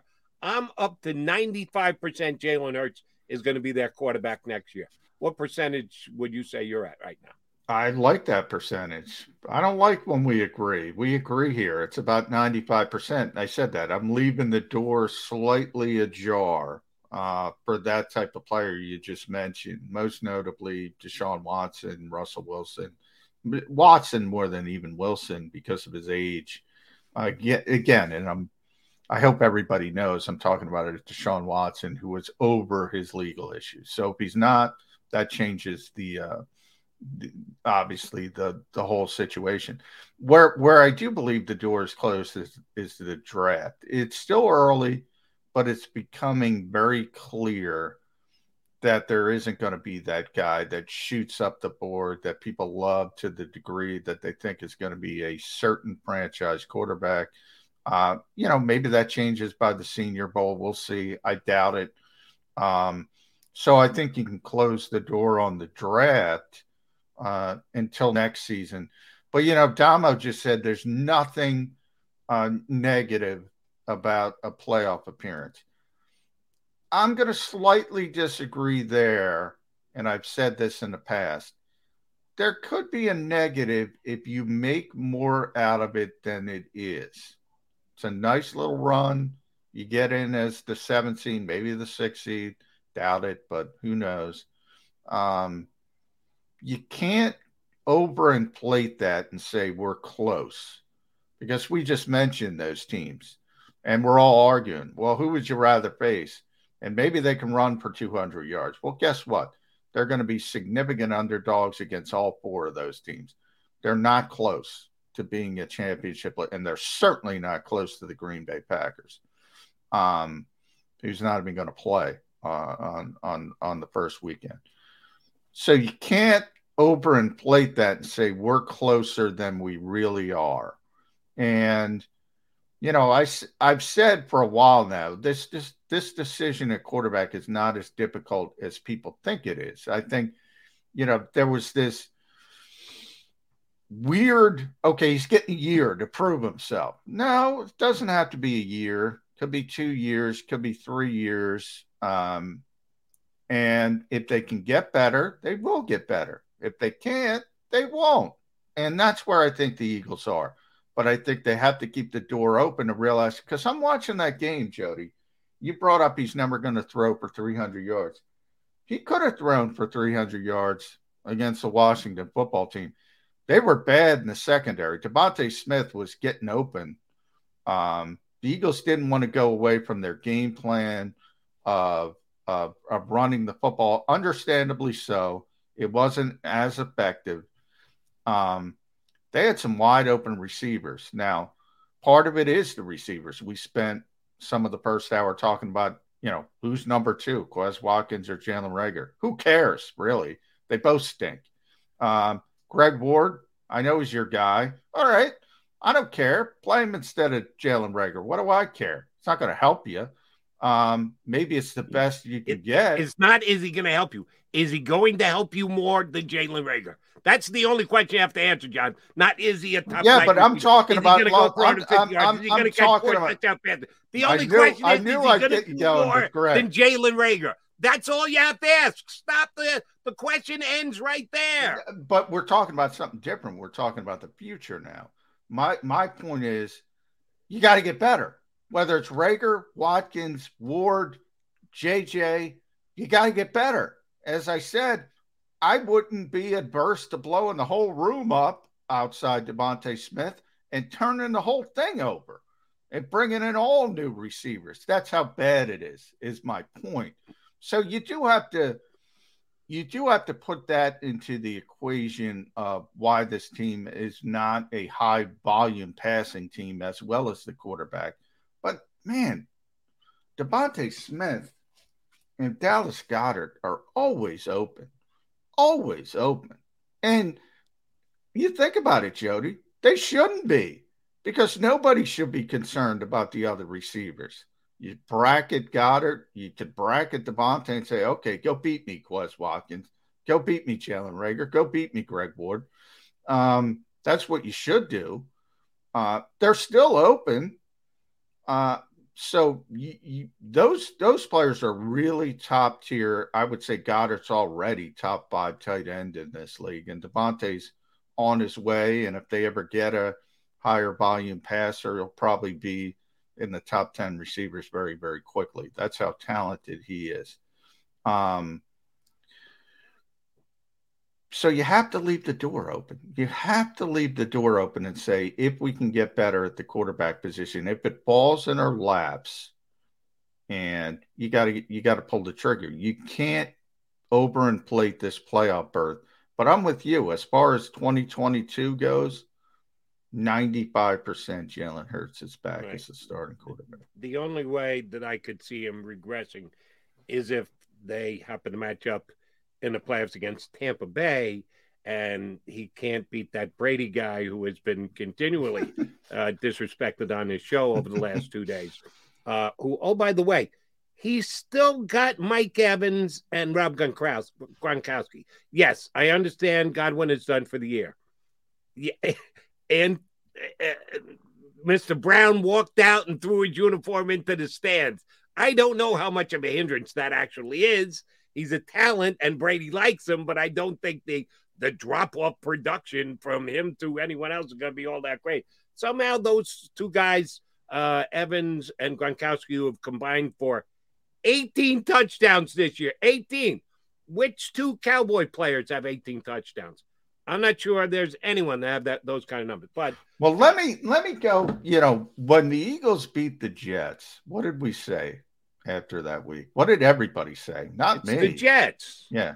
What the hell? Why did Tom Brady and the Bucks have so much trouble with the New York Jets? Well, until they needed to, and then marched it down the field. 80 plays with a minute and no timeouts left. But he did the same thing to the Jets he did to the Eagles. He toys with you until he needs to stick a needle in your eye, and he does just that. Again, I'm not criticizing Tom Brady. I'm criticizing his supporting cast at this point. That that is my criticism. It's not as good as it once was. That's all.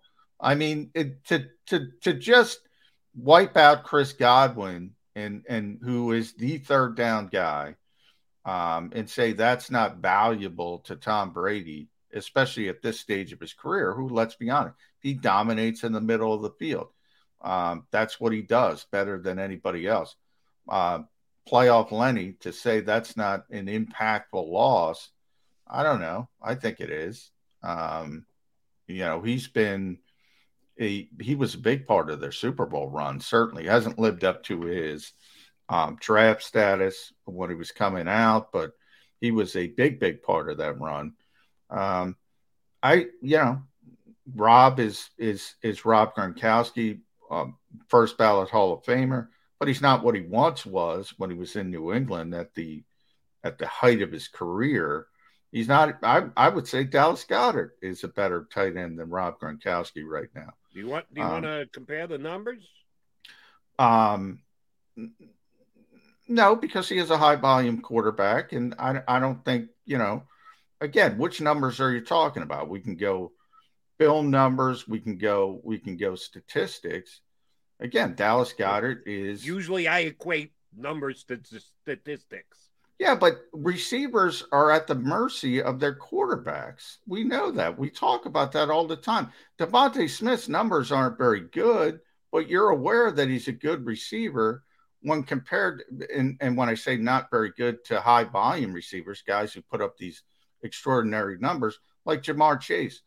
I mean, look at Ja'Marr Chase's numbers compared to DeVonta Smith. You'd say, well, Ja'Marr Chase is, is a heck of a lot better than DeVonta Smith. He might be better uh, he's not a heck of a lot better, but he's got a quarterback that can throw for 525 yards one week and 400 and whatever yards the next week.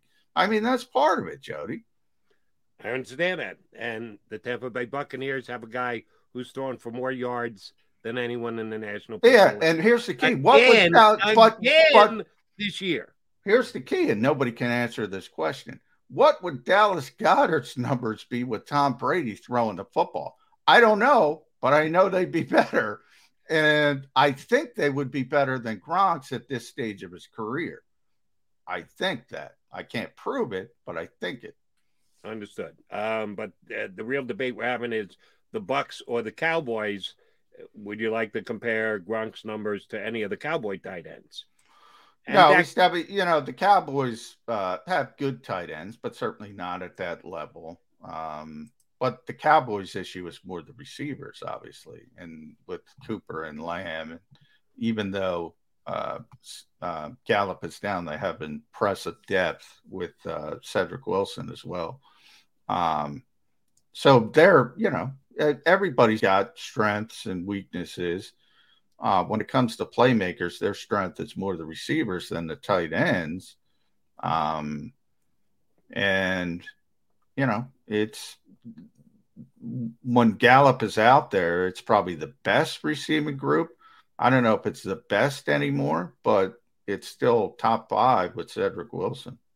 Right. I like Cedric Wilson. He's a nice player. That's one thing Dallas has is uh, some depth at the wide receiver position. All right. Uh, we started the show talking about the 12 Eagles ending up in the COVID protocol yesterday.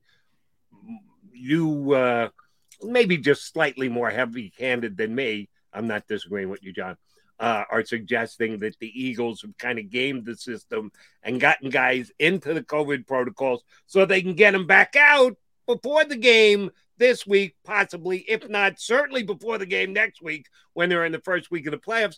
And then they don't have to worry about them again for the rest of the year. They do not need to be retested. Once you have tested positive and been cleared to play, you don't have to test anymore for the rest of the year. And yeah, that's kind of a plus for the Eagles at this stage. And both you and I agree that they figured that out and figured it was time to get a bunch of guys tested. And if you test positive, it's not a bad thing, it's a good thing. It gets you out of being tested again the rest of the year. But they do have a couple of positions that kind of left in the lurch this week, one of which is running back. We know that Jordan Howard isn't 100%. He sure as hell didn't look like 100% running on Sunday. And uh, Boston Scott also tested positive. Uh, we know that Miles Sanders isn't going to play. The coach did tell us that yesterday. And he didn't even tell us that. He said, Well, I'm not going to make a final designation, but it's pretty likely that he's going to be out this Saturday against the Cowboys. Where are they going for running back for this game, John? Are they going to, and God, this will give you guys so much ammunition. Are they going to get beat 45 to nothing by the Cowboys this Saturday? Um, well, if they keep everybody on the COVID list, they might get trucked. You know, I don't know about 45 nothing, but it could be ugly. It could be, we've seen these games, uh, and you've seen how ugly, whether it was Ian Book in, in New Orleans or Jake Fromm with the Giants against the Eagles. Oh, but they got the, the Eagles got Gardner Minshew. He's the man. Yeah, he was well, great against the Jets. That's true, and he's better certainly than Sean Mannion or somebody like that who who you got to see on Sunday nights if you're watching that game. And but some of these COVID games have been really really ugly, and yeah, that'll be the case here. It might be, as I said, Kerryon Johnson and Jason Huntley running the football. You know, uh, the good the the reason they have these oversized practice squads is for this very example and you just bring those guys up and look other than jason Kelce, because of the streak i think wants to play probably a series or two uh, they might sit all these guys and if they sit all these guys you're going to see all those practice squad guys elevated and you're going to see the christian ellis's of the world the Raequan Williams, Jacoby Stevens, Mac McCain's, uh, Cal- Cameron Malveaux, Jared Maidens, excuse me, Deon Cain's. Those players, that's who you're going to see. Your favorite, favorite Eagles. All right. Uh, let's just give the listeners, viewers, a uh, little tutorial on uh, roster manipulation. On Saturday night, the Eagles roster will be numbered at what? How many players? Uh, 47. 47. You are allowed to have how many on your roster, which means you got how many inactives? Uh, it depends who's healthy, who's on the COVID list. It on changed, on a normal week, Suns, COVID, six, or whatever six. else. Yeah, six. Uh, six. So it's 47 to 53. If you have players on the COVID list, you can just add players from the practice squad directly onto the active roster and go above and beyond 53 players, correct? Well, no, because you're always at 53 because remember the guys on the COVID list. So all those guys don't count against the 53 man. That's what I'm right saying. Now. Yeah. So um, you're always your number is always 53 if you want to get to 53, if you want to get to 51, if you want to get to 50, whatever, as long as you have enough players to play but you can't go above uh, 53. But all those guys are wiped off, and that's why you could bring the coke. Right. That's why I'm up. saying players who are. It, it's not like if Jason Kelce. Well, we won't use Kelce because I think you're right. I think they're going to try and get him in so that he can keep his streak going. Fletcher Cox. I think there's very little chance that Fletcher Cox is going to play this week. He's going to still be on the Eagles 53. He's not going to be on their 47 if you're saying, well, he's not on the 53 if he's on the cut. Well, yeah, but he is. It's not like he's being cut. So you're not taking him off the 53, you're just putting him to the side of the 53 to expand the 53. And that's what getting players on the positive COVID list does for you. It gives you more roster flexibility for the last week of the season, a week in which – yeah, you're gonna you want to give us some more of those practice squad names again? Some of which I didn't recognize, ah, I should we, know we everybody on Eagles practice squad. We got uh, what do you want? What position you want? Offense, offensive defense? line, offensive line. We got uh, who? Who do we got? I got we got uh, oh uh, the best name on the Eagles, uh, Kayode Awosika. Uh, yeah, uh, we, got, we, uh, we, we, we tried to move him onto the roster a couple times this year and didn't get it done. Yeah, you got Luke Juriga is back. You got Casey Tucker back for the 57th time. So those are your and the six or seven cornerbacks that they've got on the list. Uh, they don't have many corners on the list because they have uh, most of the corners. They just the Kary Vincents of the world. Uh, and the Tay Gowans and the Josiah Scott, they're on the 53. Already they actually usually... playing special teams. How about Jacoby Stevens with a big tackle this past week? Yeah, yeah. Michael Clay brought him up, brought him up. I asked him a question about Shaun Bradley, who's injured, and uh, Andre uh, Chachere, who was on the COVID list and still is. No, he got activated yesterday. Actually, he's um, the only one. Twelve went down, one came yeah. in. Zachary um, was the only guy who got reinstated. But they were the two. Um, they're the two best special teams players the Eagles have. Shaun Bradley was actually a Pro Bowl alternate at uh, as a special teams player. Um, so yeah, Jacoby Stevens got an opportunity because those guys were out. So did Josiah Scott, um, Vincent uh, as well, one of those corners. Mac McCain, our buddy, we got to get him on. Mac, Mac, and Mac. He's the only corner on the practice squad okay, right now. Because yeah, when when I said practice squad, I meant practice squad and or guys who are getting deactivated way too often on a continuous basis because that's what happened with a bunch of guys that they have on the, the 53 man roster as of right now. Uh, just see if you go with me on this one, J Mac. Uh, I believe the Eagles released from the practice squad yesterday. Maybe they had another guy. Uh, their uh, backup kicker. Yeah. Uh, uh, Matt McCrane, another Mac. Yeah, uh, there's too many Macs. Another guy, Mac McCain pick. and Matt McCrane. Say that. Uh, couldn't pick times. either one of those two Macs out of a lineup if you gave me a head start. As a matter of fact, uh, so I'm guessing that the kicker yesterday, Mr. Elliott, was not told to go over into the COVID test line.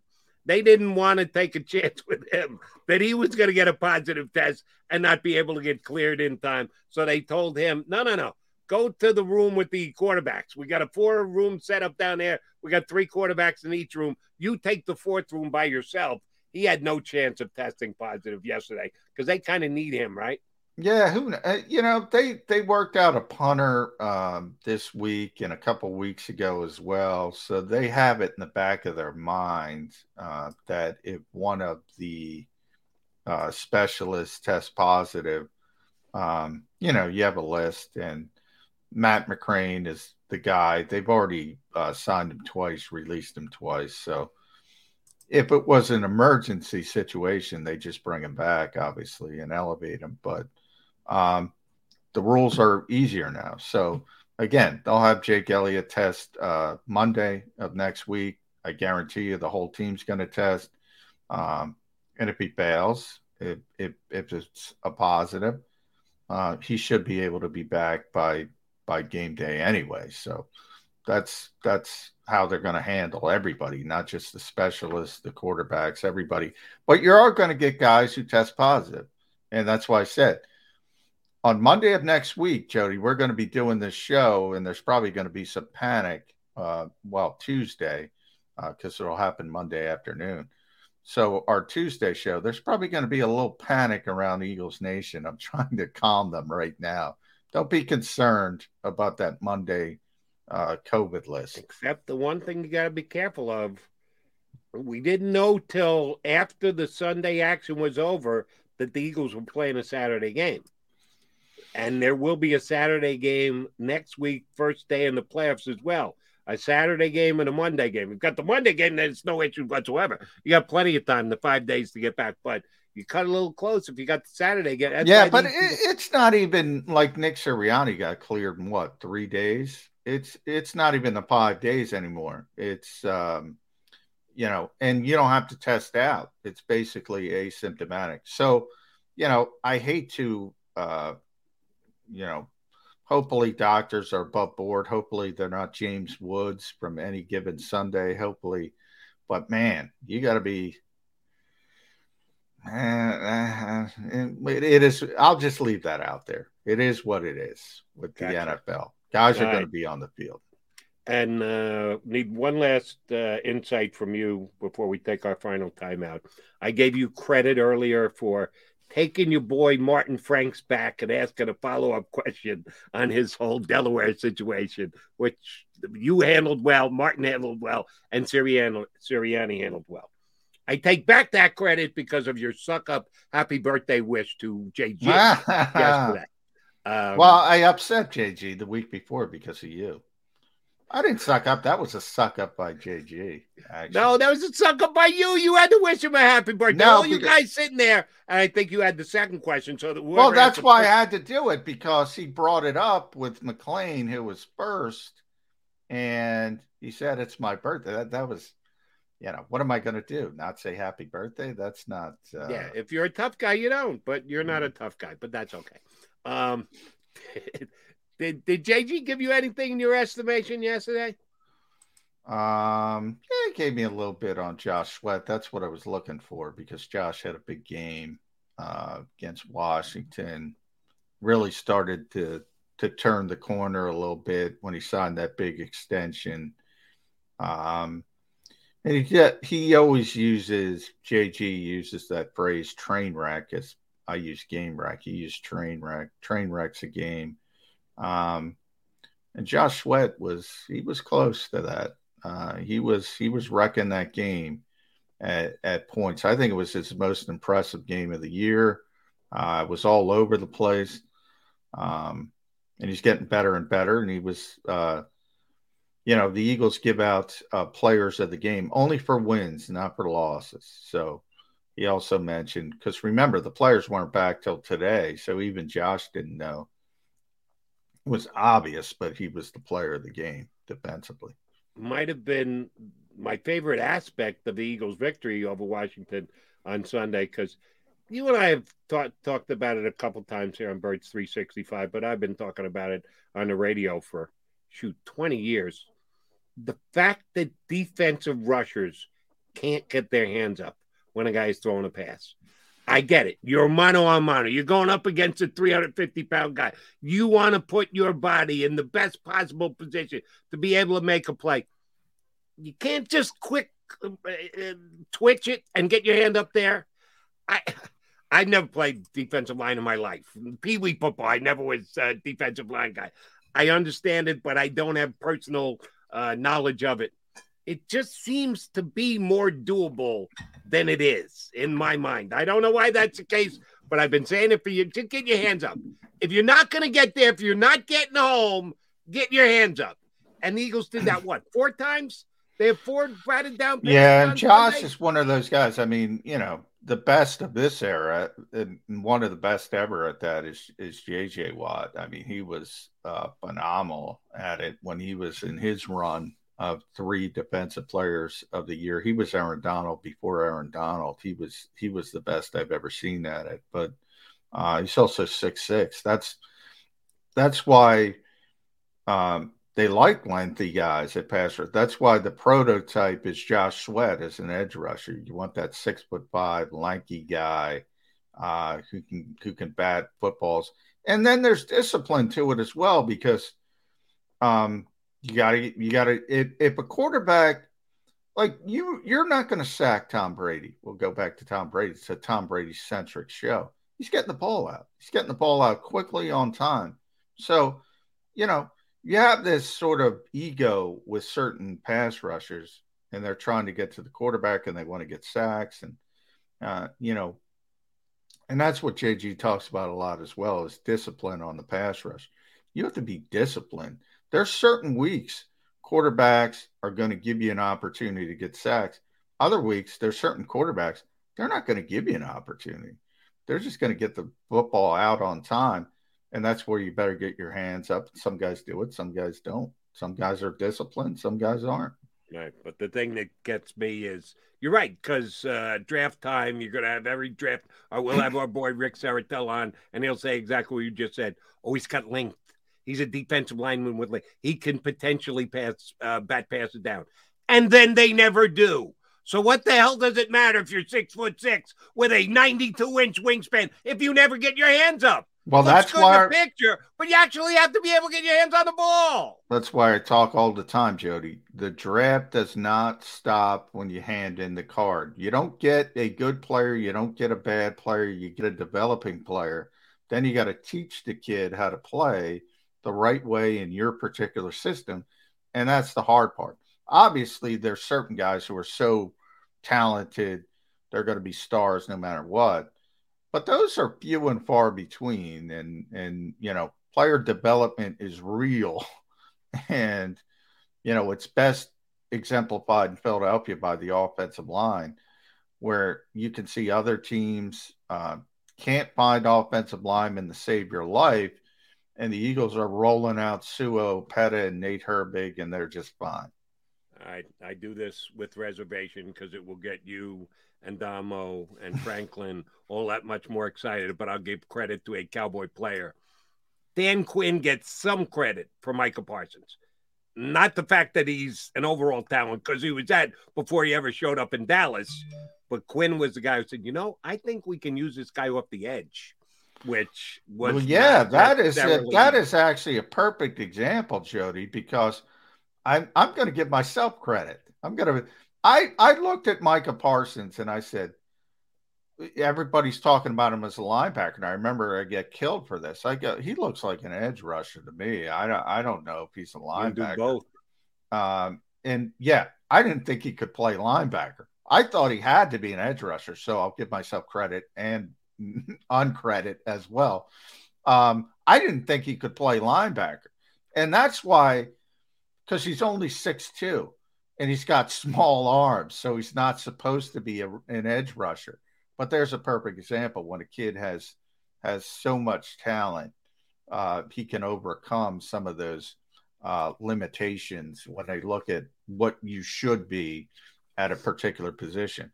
I thought he was an edge rusher. Yeah, he's unbelievable as an edge rusher. But I have to admit also, I didn't think he was instinctive enough to be a, a great linebacker. And he's shown he's pretty damn extin- in, instinctive as well.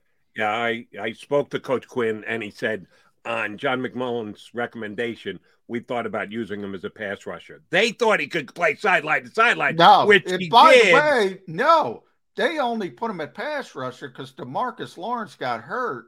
Remember, Randy Gregory wasn't available because of one of his 17 suspensions or he was injured. So they had nothing at, at edge rusher and they said, "Well, we got to do something. Let's see if Parsons can do it." And then he, he was able to do it. And then they put him right back at linebacker when those guys got back. Um, they did it out of necessity, Jody. So I'm not giving Dan credit. I'm giving myself credit. All right, uh, the big shot. Last question uh, before our last timeout. Give me ten to one odds that Gregory gets suspended before the playoffs. That's always a possibility. Oh, but I, I all got- I'm asking for is ten to one. I'm going to bet on yes. You want to bet on no? I'm going to bet on no. He's gotten through All it. right, I got ten to Remember- one. My remember- dollar against your ten, McMullen. Remember, Randy Gregory's biggest issue, not his only issue, but biggest issue was weed, and they don't care anymore about weed. So that helps him out.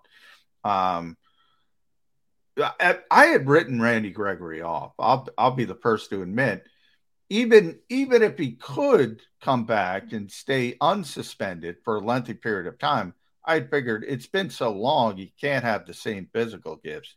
I was wrong on that one. He is Just- a monster. Just a, pre- a prediction here. Randy Gregory's personal chef, an actual Eagle fan, comes out this week and says Randy Gregory has a uh, uh, made up vaccination card, a forfeiture vaccination. Well, you don't have to worry. Of all the opportunities, there's only one. I think there's nine potential uh, ways the board falls, and the Cowboys Eagles in the first round is only is not likely to happen. So you don't even have to worry about it. No, I uh, I'm not happy about the fact that the most likely one is Tampa Bay, and I think Yes. they're up against it against that Brady guy. All right, coming back to put a bow on the show here on Birds 365. This is Joe Kraus of Krause's Coats inviting you to donate a slightly worn coat or jacket and help veterans stay warm this winter. Go to Krause's Coats on Facebook to help those who've served. Have a happy holiday.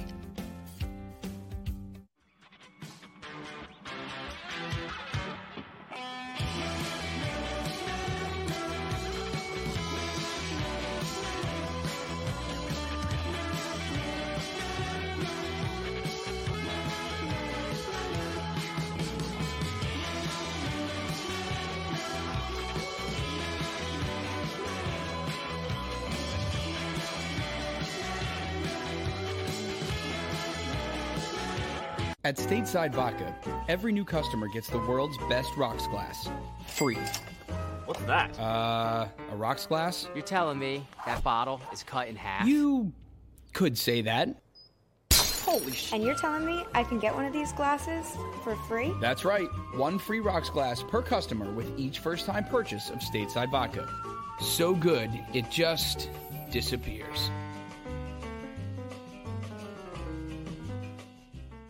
The city of Philadelphia sparkles during the Christmas holiday season with an array of colorful light displays and illuminated Christmas trees, donated or installed for free by the talented electricians of IBEW Local 98.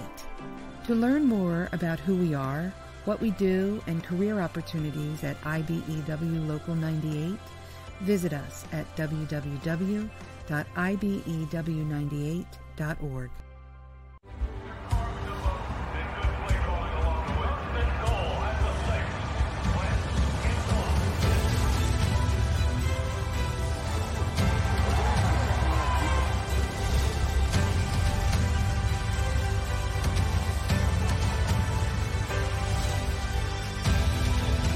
field of life, First Trust Bank is there for you on three. One, two, three. because Philadelphia dreams deserve a Philadelphia bank. As a hardworking American, you've never experienced how tough life can be until now. A catastrophic injury while working on the job. A personal injury from someone else's negligence. Turned away by other law firms in the region who didn't bother to learn your story. It's time to meet the Fritz and Bianculli Law Firm and managing partner Brian Fritz. Badly injured? Call the Fritz and Bianculli Law Firm. Find out why they say, We got this. Go for the midnight dares. Go for the game. Go for the hits. Go for the fans. Go for the win. Go to Ocean Casino Resort. Book your trip at theoceanac.com.